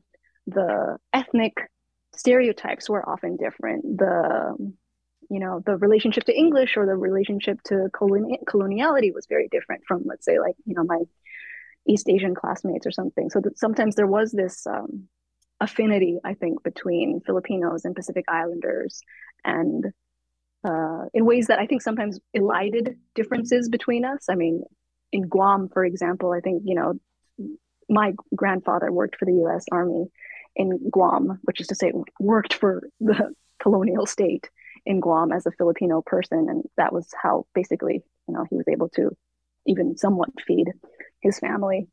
And thinking about how his position in Guam was one of ultimately settler colonialism, as someone who himself was, whose own country was also colonized. I think about that also with, Hawaii. I mean, and I talk about it a little bit in the Didion essay, about how Didion writes about Hawaii, about the history of Asian Americans and Filipino Americans, particularly in Hawaii, who were sort of brought over to work as sugarcane workers, but whose presence in Hawaii is also part of settler colonial history, and sometimes eliding that fact, or sort of assuming a solidarity between Asian American and Pacific Islanders in the ways that it often is assumed, is one that does a disservice, I think, to the latter certainly, but also to the former and the kind of more nuanced ways we actually relate each other. I've now gone very far. I mean, you can see what New Zealand, going to New Zealand did to me. I've now spiraled further and further into it until just kind of a larger Pacifica sort of grand unified theory, which I don't have one at all. I think I just was seeing these constellations and I was just seeing these constellations. Well, I want to talk a little bit about your chapter, The Limits of White Fantasy, which looks at Handmaid's Tale, Hunger Games, X-Men, and in also sort of hold it in juxtaposition with the chapter named after the John Berger quote, "Reality is all we have to love," which feel like they're in a conversation, or maybe there's a friction between the two a little bit. But I was hoping we could hear a little bit from that chapter first. Sure. When Rowling's transphobia became more regularly discussed among the wider reading public, BIPOC readers have been pointing out a latent racism in the Potterverse since the book's publication. I often saw readers and fans lament their disappointment in Rowling's views, struggling to make those views line up with the allegories of difference and triumph that they had nevertheless found in those narrative worlds. I saw readers expend great intellectual and emotional effort to salvage what they had once treasured in her works, the characters and passages they've been saved by, an effort I sympathize with, understand, and have gone through myself. I've personally never been particularly interested in separating the art from the artist, an impulse of exceedingly mild intellectual rigor, which has only ever really served the powerful and protected abusers. We never hear about separating the art from the artist when a writer of color wants her work to be read beyond the autobiographical, for example. People seem very keen to connect the art and the artist in that case, but God forbid someone tell the fuckboy who wants to read you another mediocre love poem that Pablo Neruda freely admitted to raping a Sri Lankan chambermaid during his posting as a diplomat there. What I would point out, however, is that this very dynamic, taking stories of oppression and marginalization, stripping them of most of their racial and historical specificity, leaving just enough to add a frisson of exotic/erotic flavor, and recasting them with white bodies, is at the heart of most white fantasy, and thus is also the source of incongruence that minority readers later struggle with when those authors turn out to care little at all about the oppression they once so beautifully illustrated. How can a writer who wrote so convincingly about being a misfit be so indifferent to the plight of misfits in front of her?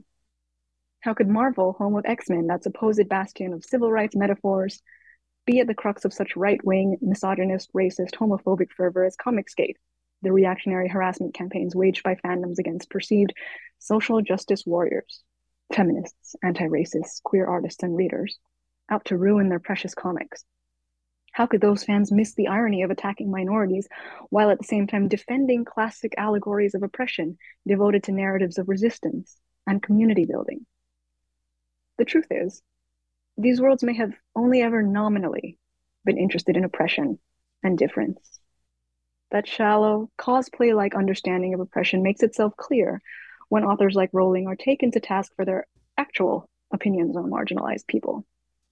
I can no longer muster up disappointment when white authors whose works supposedly deal in equality and justice show themselves, and the reactionary readers who love them, to not be remotely interested in either equality or justice.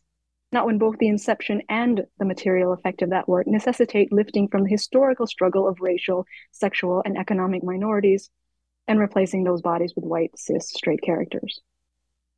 Were these works ever truly concerned by justice to begin with? Or were they simply enamored with and appropriative of its language, its culture, its aesthetic, its narrative style? Oppression chic, equality core. Why wouldn't white anti-vaxxers adopt as a symbol of solidarity the three-fingered Hunger Games salute, first introduced by the fictional revolutionaries of Suzanne Collins' series, and then more recently adapted by pro-democracy protesters in Hong Kong? Why wouldn't white seditionists during the January 6th Capitol riots chant as they attempted to breach the civic building in their systematic attempt at a coup, the Black Lives Matter rallying cry in memory of George Floyd, "I can't breathe"? Both of those facts lose any semblance of irony, even grotesqueness, when seen through the logic of white fantasy. But wasn't that the banal point in the end? As much as I will always love universes like those of the X-Men, I can't separate the metaphors that I've loved and have often been saved by from the realities of their circulation in the world. These were stories that deliberately hinted at solidarity without ever doing the actual work, aesthetic or otherwise, of solidarity. And I can't ignore the fact that when Marvel began to take much needed practical steps toward that solidarity, most explicitly in the company's hiring, pay structure, and storytelling, it was met with militant resistance by the mostly white, mostly male comics consumers who had always seen themselves, first and foremost, in the stories I loved. And why wouldn't they? All these years, those stories told them that it was fans like them who were the victims, the misfits, the minorities, the oppressed. Been listening to Elaine Castillo read from her essay collection, How to Read Now. So what's so interesting to me about this, about a book, say, like Handmaid's Tale, using real historical oppression of women of color, but transposing it to a dystopia with white women as the target, the way it shows Black experience, but without actual Black people.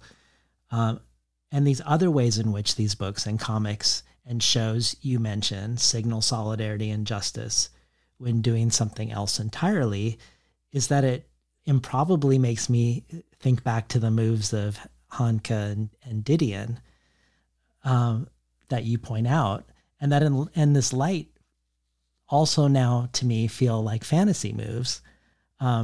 If Hanke's character can both hate non-white people and yet imagine himself as one, or the way Didion does and doesn't situate herself in Hawaii, what she's seeing is this wildly imagined fantastical world, while simultaneously insisting that she's attending to the details.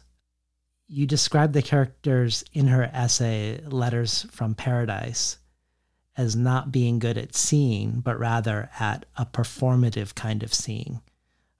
Like when she says, "I do not believe that the stories told by lovely hula hands merit extensive study. I have never heard a Hawaiian word, including and perhaps most particularly aloha, which actually expressed anything I had to say." It seems to me she seems to be simultaneously saying that the very language that arose from this place is ill-equipped to describe it, or at a minimum, we don't need to study it to find out. But also at the same time, the subtext is that what she herself sees and has to say will be, quote-unquote, accurately expressed. I guess I just find it wild to think that these two quote-unquote realist writers are doing something in a similar way one might expect in a project like Hunger Games or Handmaid's Tale or X-Men. Oh, that line is wild. The thing about lovely hula hands, I was like, whoa, y'all are just letting this fly. Yeah, I mean, I used to say in early interviews for my first novel that I grew up thinking Baywatch and Beverly Hills 90210 was science fiction. You know, the California that they were depicting felt that might as well have been Mars to me. And I went to SoCal recently for the first time in years and years. I remember we were driving down the Pacific Coast Highway and I saw Malibu. I was like, oh, that exists. I guess that, you know, the Baywatch, I guess I've been ragging on you this whole time. I guess it wasn't science fiction after all. But I mean, it just, you know, impressed to me how much something like the predominance of shows like that, or indeed the predominance of a writer like Didion, really disseminates this particular idea and this particular meaning that California has to the world. And yeah, I like that idea of thinking about Hanke and Didion as unintentional fantasy writers. I mean, probably that's a description you could extend to any of us in a way. I mean, nation building is a feat of science fiction. I mean, my father, when I used to ask him, or not ask him, I think he just used to tell me unbidden. It's like, you're an American made with Filipino raw materials. And, you know, as someone who like grew up on Terminator 2, I was like, that's very cyborgian. That sounds like I'm a synthetic person. Yeah, I like that too. Well, I feel like I could have spent all of our time together just talking about the notion of quote unquote problematic writers. And that's a term that I really do not like. But it does feel like it's a subtext of this collection in the world at large. And I'm not saying you do this, but at the world at large, I have uneasiness about things that are seen as problematic, but I think are different. And they might lead to the same question about how am I going to engage with this art and this artist, but they're not the same thing. Like, for instance, if we think of the Didion and the Hanke examples of being people who whose politics is being skimmed over and excused as if you could decouple the aesthetics from it. That seems to me like one category. And I'm not saying these categories don't overlap. There's another category that you have art and then you have somebody who made it, who does something horrible in the world, but it's not necessarily manifest in what you see in the art. So that's another one. And you bring up some of them. You bring up, as you did with Pablo Neruda, but you also bring up, well, Steinbeck's not a good example of it not manifesting since he actually stole material. But there are people who do terrible things in the world, which may not be as obvious in the work. But the third category that is, I guess the one that's most interesting to me, and I don't know if you'd agree that these are separate categories, but this is the category that's most compelling to me to spend time with, but also the one that worries me that gets collapsed into the other categories, because I think this third category of so-called problematic writers describes a lot of people. And it's where there's an aspect of the work that is truly visionary and other areas where it is limited or even regressive in the same work. When you say about Didion, this is writing as sleight of hand, as balancing act, writing as parlor trick to be pulled off, not writing as a practice of being in the world, being of the world. It made me think of, speaking of sleight of hand, it made me think of the Mexican film Roma. I think it's doing something very different than how it was received culturally. Something that involves a sleight of hand with gaze and point of view, where the indigenous maid's subjectivity is largely evacuated so that the white upper-class Mexican director's childhood memories can then be told through her eyes. And it's told in a way that also largely indemnifies the family from any structural responsibility for the very real things that happened to her in this film. let alone erasing any backstory, any meaningful connections or memories of her past or thoughts that she might have had outside the home. And there's a really great review of it in The Believer by Pablo Calvi that unpacks a lot of this. And the subtitle is Alfonso Cuarón's Roma is the unaware get out of Latin America's indigenous people and its working poor. And I don't mean to be singling out this movie. It just made me think of how there's something in the way you described Didion and the way I experienced Roma, that if you were to pull the string on the problem with its gaze, the entire thing unravels in a certain way. There's a politics that falls apart. I mean, obviously there are things about it that are like positive representation that were like things that had not happened before that the movie could be credited for. But what worries me is that when someone's doing something visionary and limited at the same time, which I don't think, I'm not pointing these out as examples of that, but of the opposite, that they're often also treated as if irredeemably ill-conceived, as if the thing that is limited or regressive has, in some, by necessity, contaminates the visionary part. Like, I love the way you engage with the Wong Kar-wai films about how one of the reasons you love Happy Together the most now is because it only has men in it, and that you've realized as you've aged that his portrayal of women feels lacking in his other films that you've loved. Or how Watchmen is profoundly radical and yet falls completely short around how it portrays Vietnam in relation to the U.S. imperial project, and the way it shows Asian American characters, which feels different, for instance, to the Spike Lee Vietnam film, which to me feels more of a problematic, like something about the gaze, at least for me, goes through the whole thing, despite seeing his, what I would call failed gestures at a liberatory politics in it. But most movingly, I love how you both speak to the vital importance for you of Beloson's book, that it remains groundbreaking today in your mind, but also the ways he falls very short, again, regarding women. In your essay in The Nation, you say, as a Filipinx writer, I know well that I'm one of Beloson's many children. It's a fact I cherish with my whole heart. I also know that to be part of a family also means having to fight, and that fighting with your family is sometimes a way of fighting for them. I guess I just wanted to hear a little bit more about that. I love it. I think it's so, it feels so much outside of this dynamic of whether we're canceling somebody or not.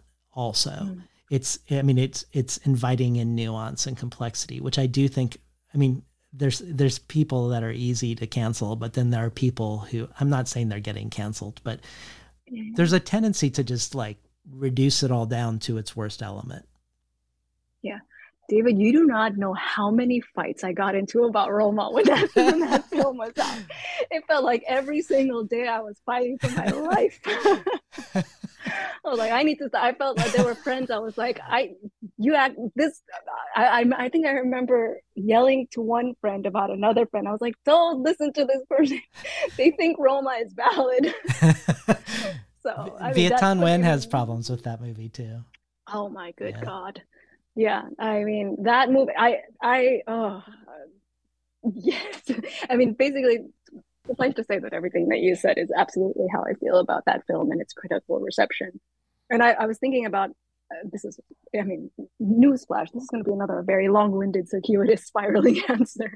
Surprise, surprise, from someone who is terminally long-form.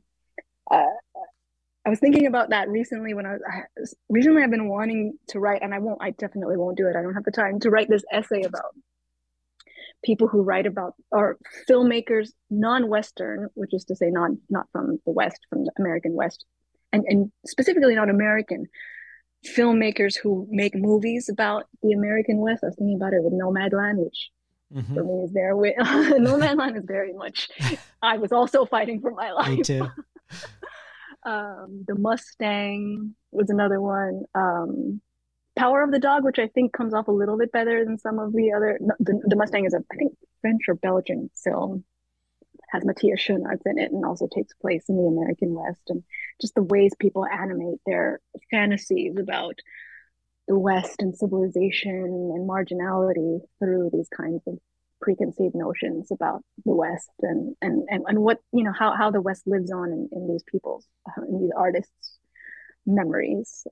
But yes, very, very much so about, and I think in a similar vein, it's not really, my interest never is really about, I'm not really interested in cancellation either, not because I'm not interested in cancel. I feel like I'm a very combative person.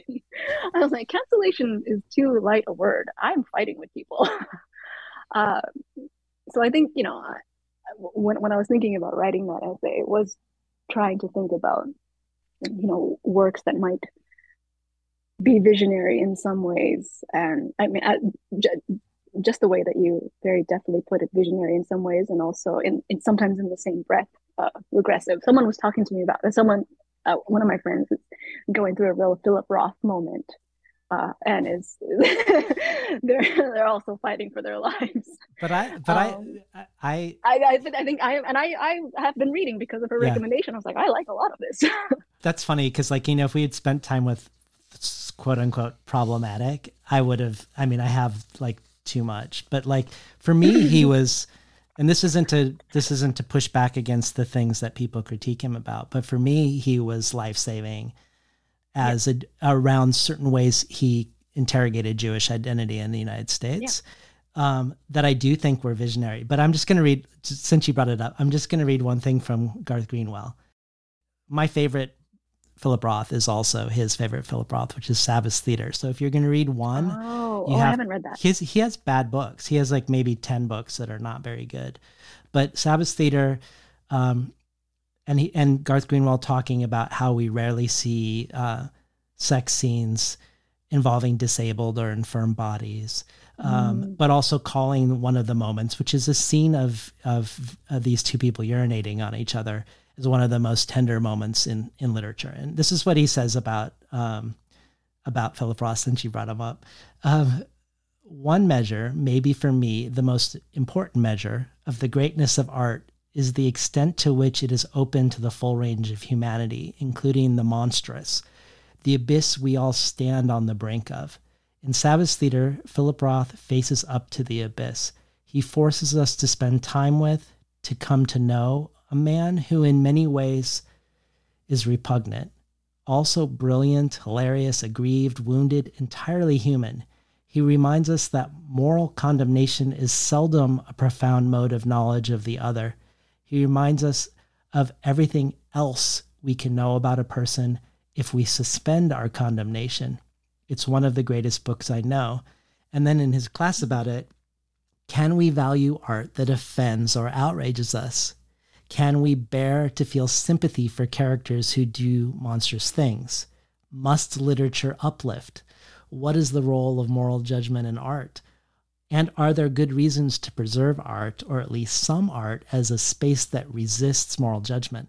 That's where, like, there's a conservatism, even if there's a progressive impulse, there's a conservatism in the word problematic that I wonder and fear, I guess, ultimately. Yeah. No, I feel that absolutely. And I like the categories that you've set out. I think, I mean, certainly they do overlap, but I think those are useful categories for thinking about the degrees to which we allow ourselves to surrender to art, or refuse to surrender to art, or can't help but surrender. I think, and the last category is the stuff that personally we can't help but surrender to. And I think about, I mean, going back to something we were talking about earlier, which is, you know, the kind of relationship to art, which is either morally condemning or morally edifying. I think a lot of the problem and a lot of the, you know, incomplete and, you know, very unsatisfying politics of a word like problematic is, I think a lot of the mistake people make is thinking that the things that they love because they love them should be morally good. I love it, therefore it is good, therefore it makes me good. It's a lot harder to parse. I love it. It's monstrous. I mean, to use Garth Greenwell's phrasing, it's uncomfortable. It's uneasy. It's asking me to look into the abyss. and that's saying something about me. Yeah. And I think that's, I mean, I say that it's harder to parse, but at the same time, that is what art does to us. That is what art does to us. It doesn't hold up the Snow White mirror that says, you're the fairest of them all. That's right. Not, you know, no, I mean, as sure. Kids, we know that the person who does that is the villain. Right. So I don't know how we can forget that as adults. I mean, I think about it, you know, I remember in my first novel, there's a scene where I have a young child level this slur at one of the child main characters. And it's a slur that was leveled to me. It's an anti-indigenous slur. I mean, basically it's Igorota, which is Igorot is a particular indigenous group from which I likely descend, considering where my family is from. But the way it's deployed, certainly the way it was deployed in my community growing up, it was a slur. It was a way of pejoratively talking about someone who was dark-skinned or savage or something. And then I remember someone who does have active links and does identify as Igorot, and coming up and being like, I really hated that you used that slur. I felt really like, what is the word that she used? Yeah, I was just shocked to see it. And I think the feeling that I felt about it was that as an author, I myself know that's a slur. That's not a slur that I'm using, but I'm depicting a particular community. Mm-hmm. And it's not commensurate to that community, one, to not talk about the fact that colorist slurs, anti-indigenous slurs, anti-black slurs were being freely used within that community, but also, you know, it would also be a disservice both to that community and to the art to then put in this like authorial note, but she knew that was a slur, in this kind of like extra diegetic like narrative way, which would only serve ultimately to absolve me, so that all you readers know I'm using this slur, but I'm using it, I'm like a woke person, I'm conscious, like, so this is the character, not me, and I can hold myself above it.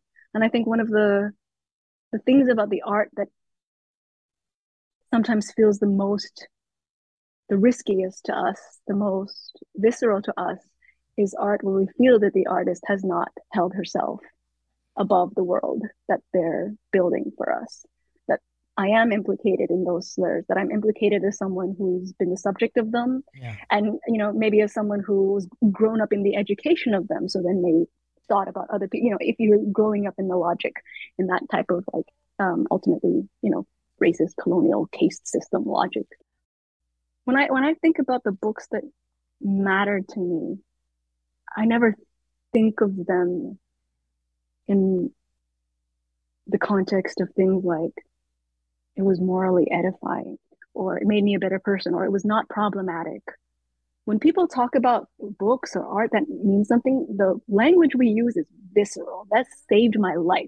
Yeah. This wrecked me. This destroyed me. We're talking, you know, the ways that books can dissolve us, which is not that dissimilar to how life dissolves us, how the people that we meet, that we will love and live with and fight with and have to leave.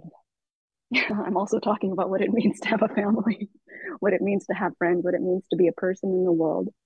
None of that can be understood under the rubric of, well, is it problematic or not? No, that's not what it is to be a person. Well, I love this idea of family and fighting with family, being part of being in a family. And in your critique of Didion, your notion of writing as a practice of being in the world and being of the world, rather than, as you've just talked about, perhaps erasing the world in a certain way to tell your story on an elevated platform.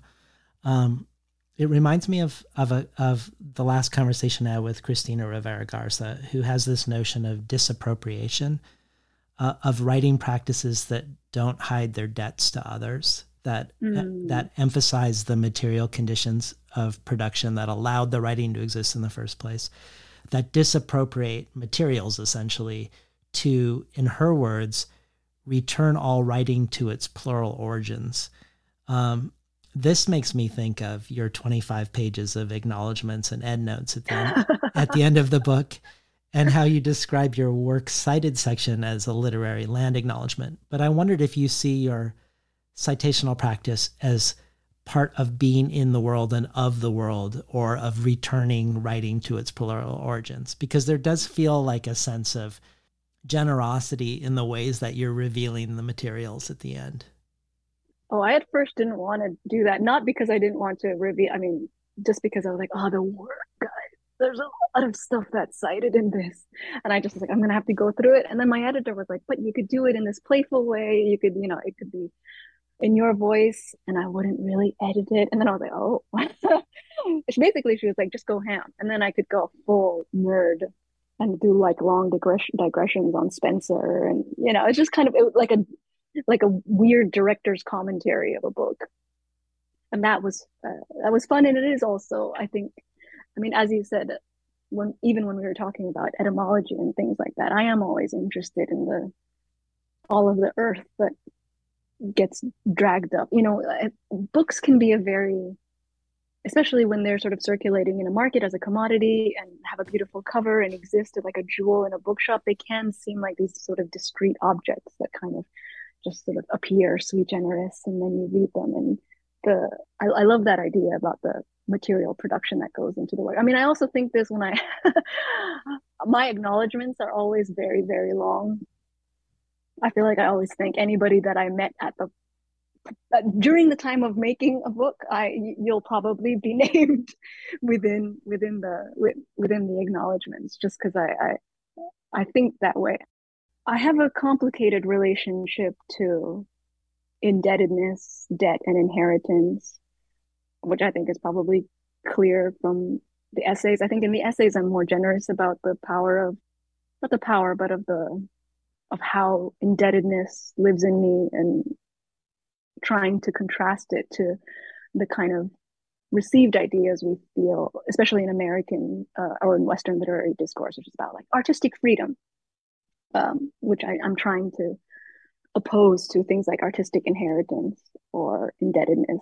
Wouldn't it be more interesting, rather than to think of ourselves as artists that are completely free to do anything and have no limits, to instead think of ourselves as also people who are, to think of all the places where we are delimited, where we are contextualized, where all the dirt around us, around the carrot of us, the root vegetable of us, hasn't yet been washed off to, you know, to sell, to make a beautiful, beautiful jewel of a thing.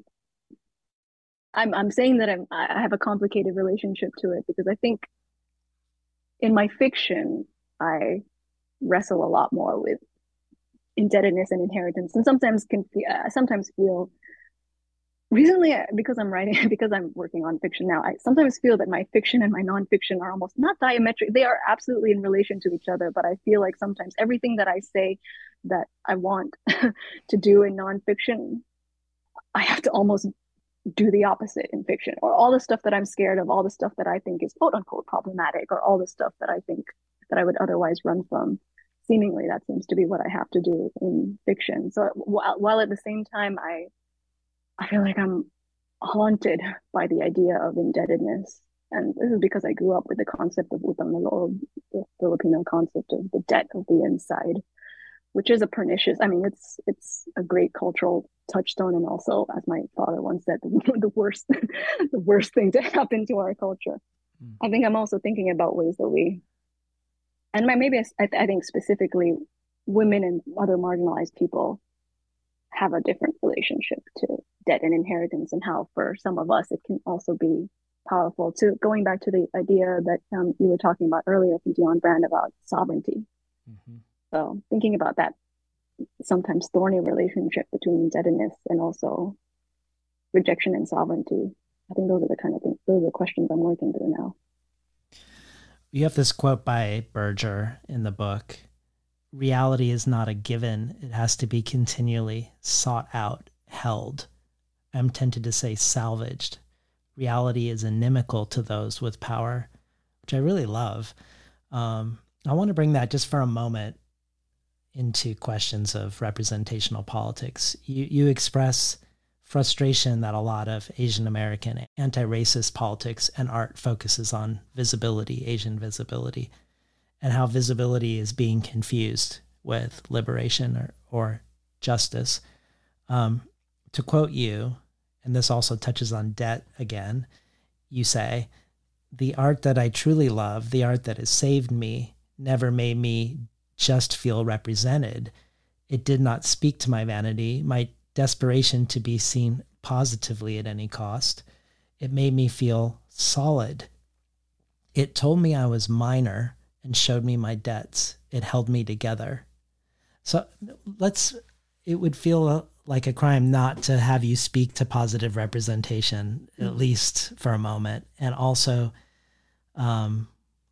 what it means to be shown you're minor and in debt, and in a positive way. I mean, I think a lot of people would think of to being shown to be minor and in debt. I'm not going to read that. I don't want to engage with that art that's going to make me feel minor and in debt.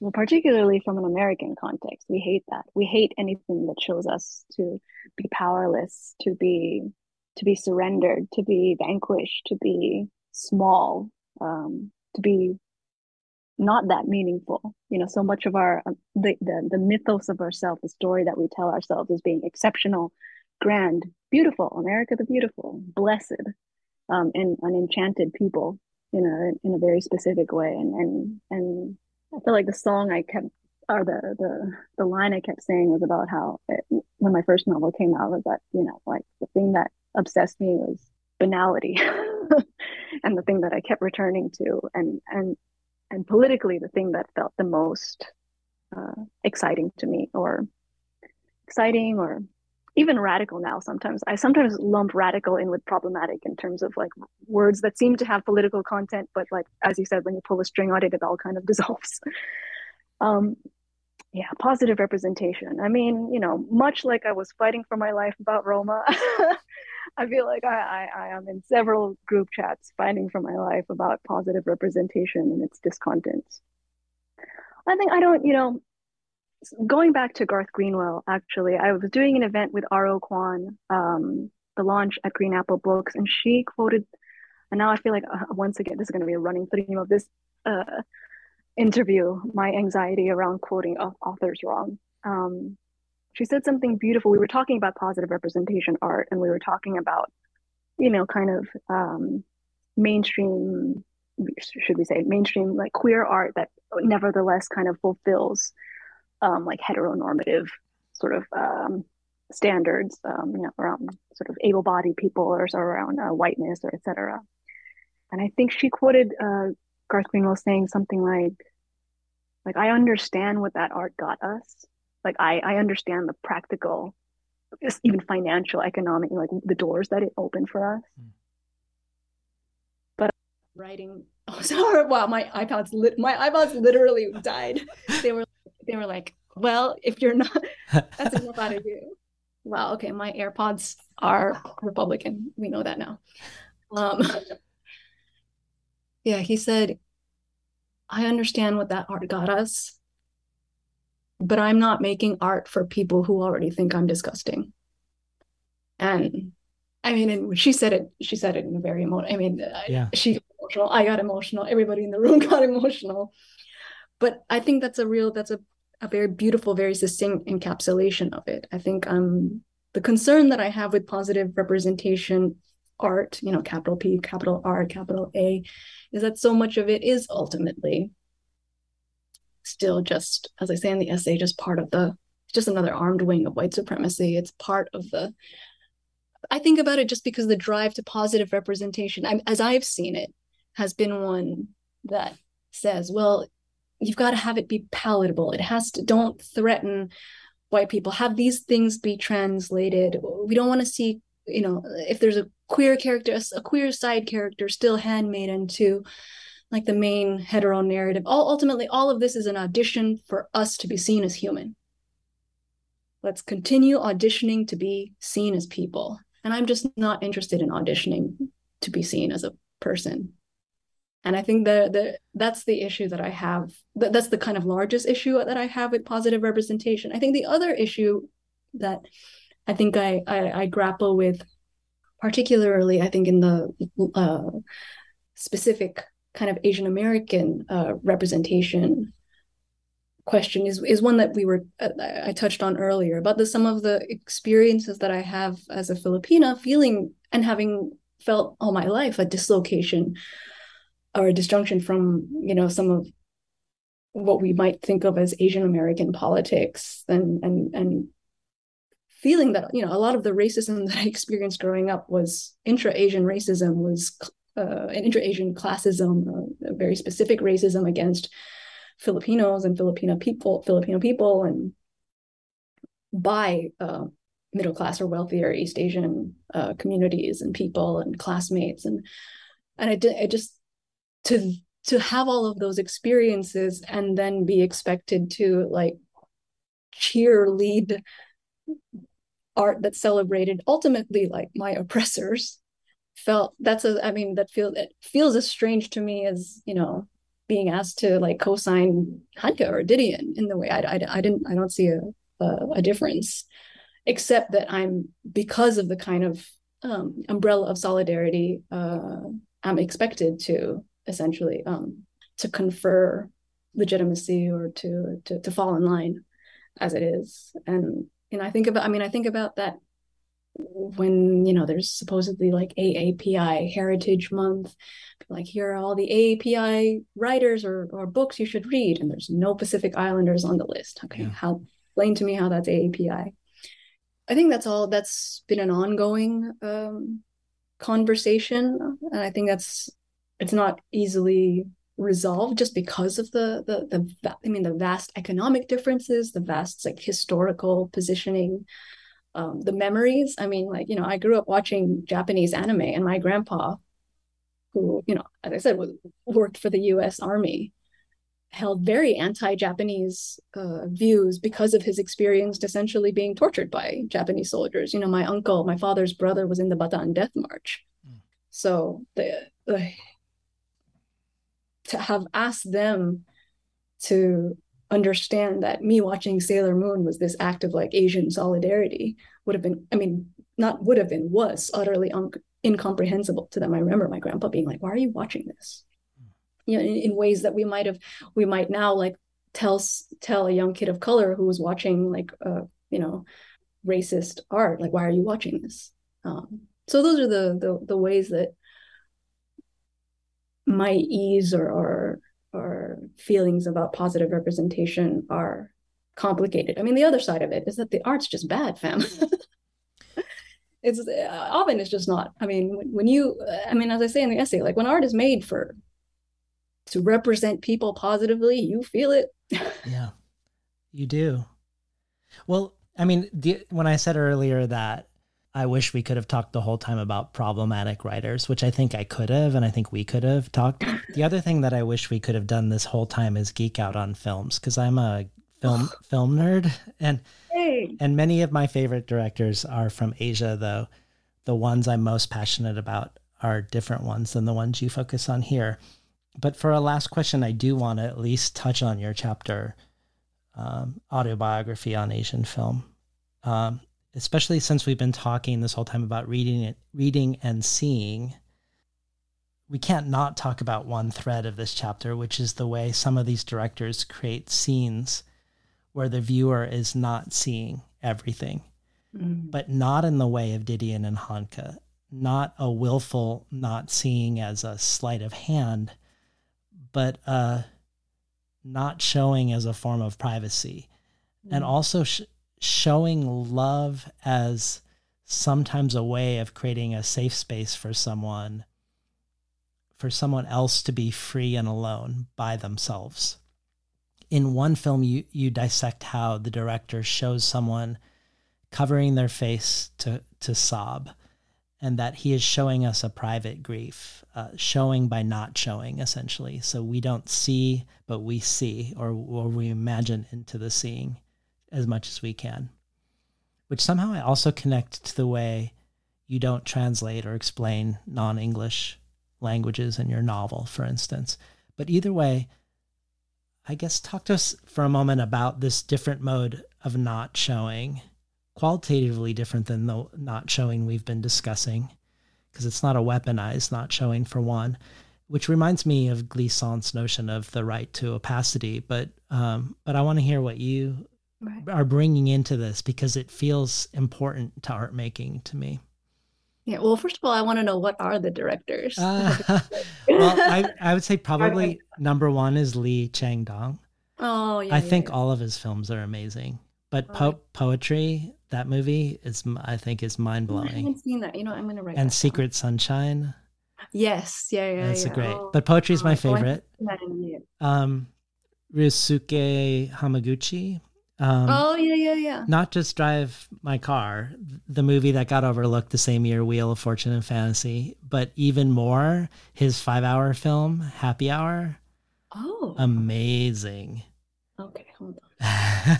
Speaking my life, because I do like very... Happy Hour is incredible. I mean, the one movie that is close to my heart, I like a lot of the films that you engage with. I don't want to say, like, I'm a Wong Kar-wai fan, and... but the one movie that you do talk a lot about that is very close to my heart is The Assassin.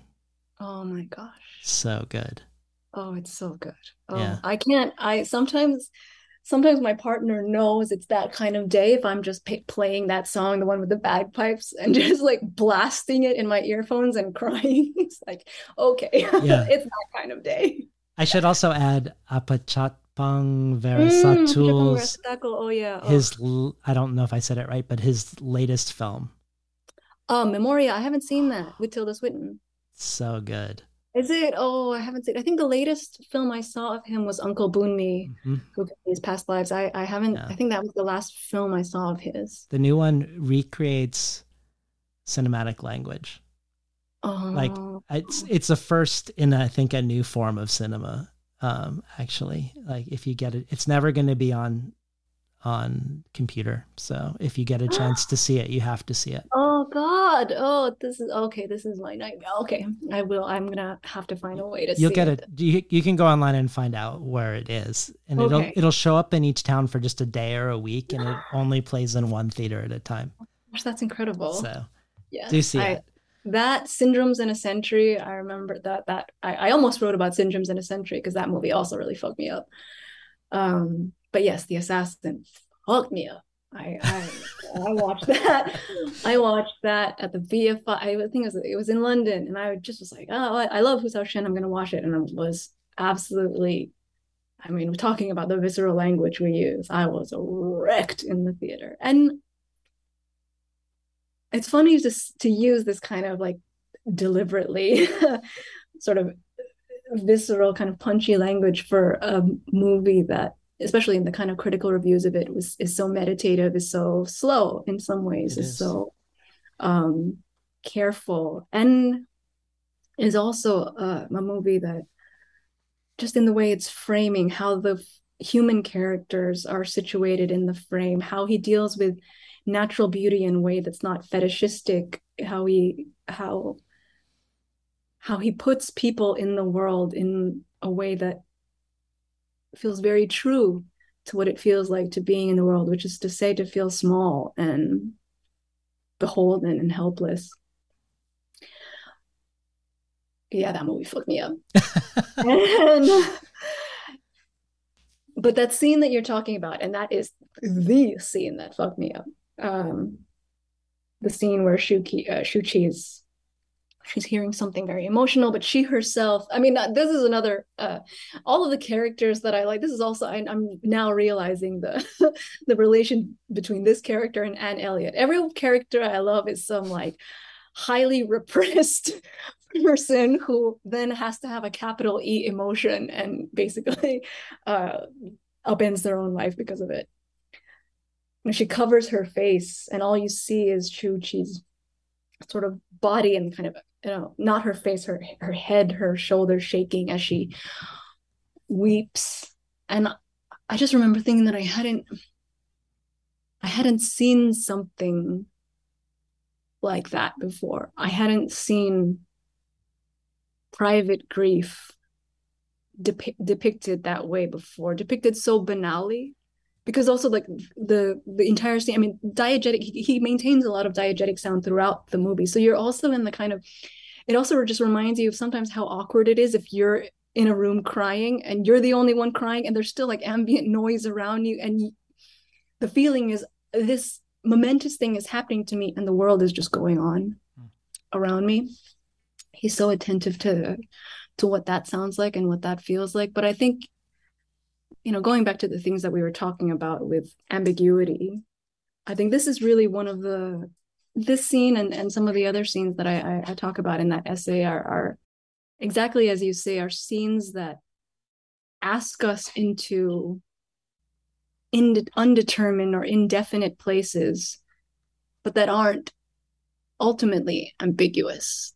They're not weaponizing their own opacity to avoid telling us something. In fact, they're showing us a specific opacity to remind us about the parts of our lives that are sometimes illegible even to ourselves, the parts of ourselves that are sometimes illegible or unreachable to others, or even more than that, the parts of ourselves that are legible, that are comprehensible, but in ways that almost go beyond the visual or the linguistic, which is to say, sometimes we just feel something. We're with another person and we feel it. And it's not because they said it. And it's not even because they were sobbing in front of me and therefore I understood. I think that the thing that I'm really talking about is intimacy. The shock of intimacy and how it comes in unexpected ways, which is also the realm of art. The scenes that haunt us later on, the scenes that we watch in our lives and then haunt us forever. I find, at least in my life, there are scenes of intimacy that speak to something somehow unnamed in my past or in my life, as yet unnamed, maybe that I'm not ready yet to put a name to, but nevertheless touched, met, were kin with. I think a lot of writers will tell you that despite the fact that obviously as writers, words are our medium, I think a lot of what we also are working with is the ineffable, of course, things that can't be said. And I obviously grapple with that. I grapple with that in the Berger essay where I think about how the ineffable and things that can't be said somehow, you know, are conveniently used essentially like confidentiality clauses where we don't ever have to talk about institutional abuse and sexual harassment in academic institutions. So that's one way the ineffable gets deployed. The fact that it can be weaponized doesn't take away from the truth of it, the truth that there are parts of our lives that are ineffable, that there are parts of our writing, I would say, I think a large part of my writing is writing into places that I don't feel I have the words for. What is that thing that Trinity Minha sometimes said maybe she said it in Assemblage, or she said something like, I'm not writing about, I'm writing around. And she might not have said writing, she might have said I'm filming, because she's obviously a theorist, but also a documentary filmmaker. So just as, you know, the medium of writers is as much words as things that can be put into words, I think for the cinema, it's the same. It's things that can be seen, but also fundamentally the things that evade our senses, that evade our vision, that somehow come to our knowledge through ways that feel. I mean, I think that's why a lot of people thought like the cinema was going back to the idea of magic trick. They thought it was sorcery. Well, in lieu of us having a deep conversation about empathy, which you do in this book, and which comes up a lot on the show, with Natalie Diaz, with Solmaz Sharif, originally with Leslie Jameson, along many, many years ago. But some of the funniest parts of the book are also in your empathy section. I think a lot of your snark comes out here. So I'm just going to read a couple lines in lieu of that conversation we could have had.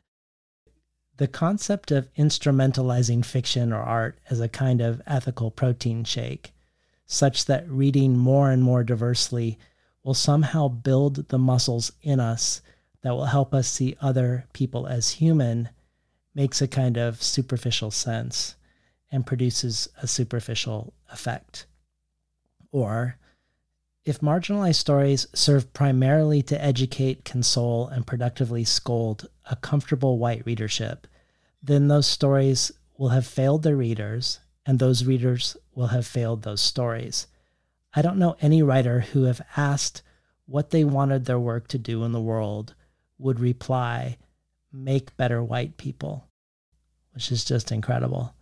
And it feels fitting that you end the book, as we've already touched on, with the Cyclops, with this question of who is the pirate, who is the shepherd, and this notion of seeing and the pirate who is our hero, putting out the eye of the guy who's minding his own business with his sheep.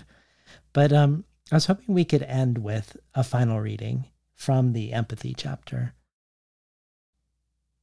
There is perhaps no word more beloved nor more boring in the American lexicon than freedom. Here in the land of the free, where freedom rings over freedom fries. Most of us already know that the fantasy of American freedom has always been just that, the stuff of fantasy, a fever dream of lone pioneer individualism built on the back of slave labor and the theft of indigenous land, a photoshopped image of ruggedly independent, usually male interiority a la Henry David Thoreau, subsidized by the mother who does the laundry and brings the sandwiches, like a 19th century Instagram boyfriend. I'm far more interested in inheritance, in not being a person or a nation's sui generis, not some manifest destiny American settler colonial who, in the noxious words of equally noxious Rick Santorum, thinks we created a blank slate, we birthed a nation from nothing. Understanding who we are from the perspective of inheritance, not freedom or exceptionalism, means knowing ourselves as fundamentally made possible by and fundamentally reliant upon other people, both living and dead. Some we may know intimately, and some we may never know.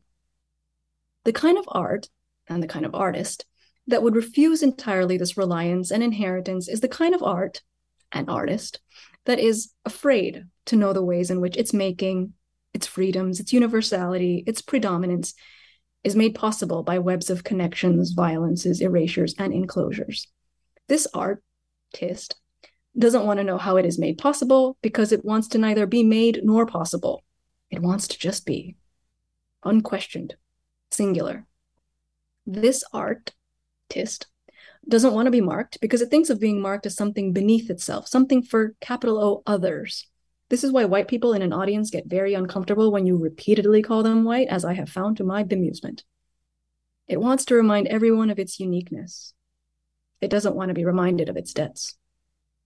But what if our artistic practices were founded not on the presumption of artistic freedom, certainly at least not the individualistic, late capitalist brand of American freedom? What if we as artists didn't fight tooth and nail to safeguard the freedom to do whatever we wanted in our art?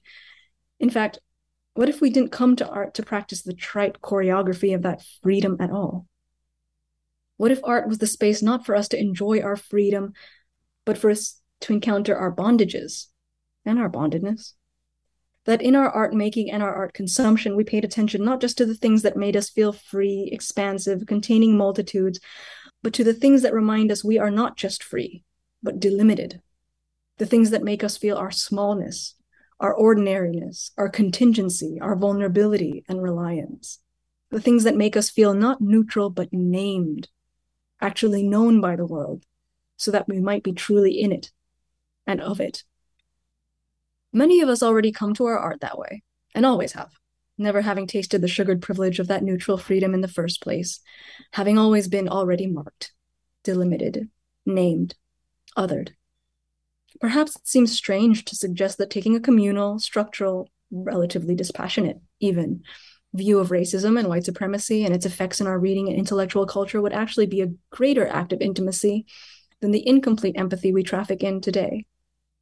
But what could be more intimate as a civic person than finally fully seeing oneself not as one sole free actor in the world, such that it would be enough to achieve justice by simply not being overtly racist, or by being satisfied with paternalistic overtures of charitable feeling, or by thinking that one's defense of a fascist could be apolitical as long as it focused only on his art, or by hoping that one's patently obvious exploitation of free speech to protect oneself from legitimate critique by marginalized voices would go unremarked. But instead, to know oneself as one small, flawed part of a whole. To know that the contours of our lives are drawn by each other, that the history that made us is the history that makes us, that we are implicated in the full sense of the word, implicated like perpetrators, witnesses, and inheritors of a great crime, the other word for which might be our history, and implicated, like pages bookmarked by someone who wanted to remember what was written there. We are folded inseparably into each other. Because none of this work is meant to be done alone. Reparatively critical reading is not meant to be work performed solely by readers and writers of color. But the logic of empathy would have us believe so. It would have us believe that other people tell stories, which are there to make us feel things, the line between the two neatly delineated. The logic of empathy says, I feel your pain. But the logic of inheritance knows this transaction has always been corrupt at its core. The story I'm telling is not just something for you to feel sympathy for, rage against, be educated by. It's a story about you, too. This work has left a will, and we are all of us named in it. The inheritances therein belong to every reader, every writer, every citizen. So, too, the world we get to make from it. Thank you, Elaine, for being on the show today. Oh my goodness, this was incredible. This was so much fun. I wish we could talk Asian film all day. I wish we could too. We've been talking today to Elaine Castillo, the author of the essay collection, How to Read Now. You've been listening to Between the Covers. I'm David Naiman, your host.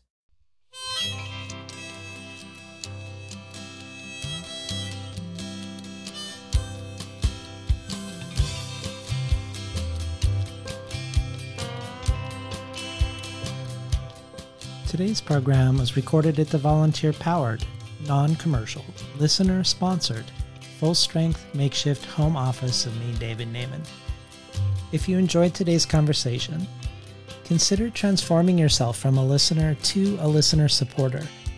Join our brainstorm of future guests. Receive the supplementary resources with each conversation and choose from a wide variety of other potential enticements. Whether becoming an early reader for Tin House, receiving 12 books over the course of a year, months before they're available to the general public, to any number of gifts and collectibles from past guests, out-of-print chapbooks by Ursula K. Le Guin, personalized handmade Korean wrapping cloth from Mary Kim Arnold, to a bundle of books selected by me and sent to you, to bonus audio from everyone from Arthur Z to Forrest Gander to Jory Graham, from Ted Chiang to Victoria Chiang. Or maybe you just simply find these conversations substantive, meaningful, even life-affirming. You can find out more at patreon.com/betweenthecovers. Or if you prefer a one-time donation, you can do so by PayPal at tinhouse.com/support. I'd like to thank the Tin House team, Elizabeth DeMeo and Elisa Ogie in the book division, Alice, Evelyn Yang in the art department, Becky Kramer and Jay Nichelle in publicity, and Lance Cleland, the director of the Summer and Winter Tin House Writers Workshops. And finally, I'd like to thank Imre Lodbrog and Barbara Browning for creating the outro. Their album, Imre Lodbrog et Sa Petite Amie, can be found on iTunes, and Barbara Browning's trove of ukulele covers can be found at soundcloud.com/Barbara Browning.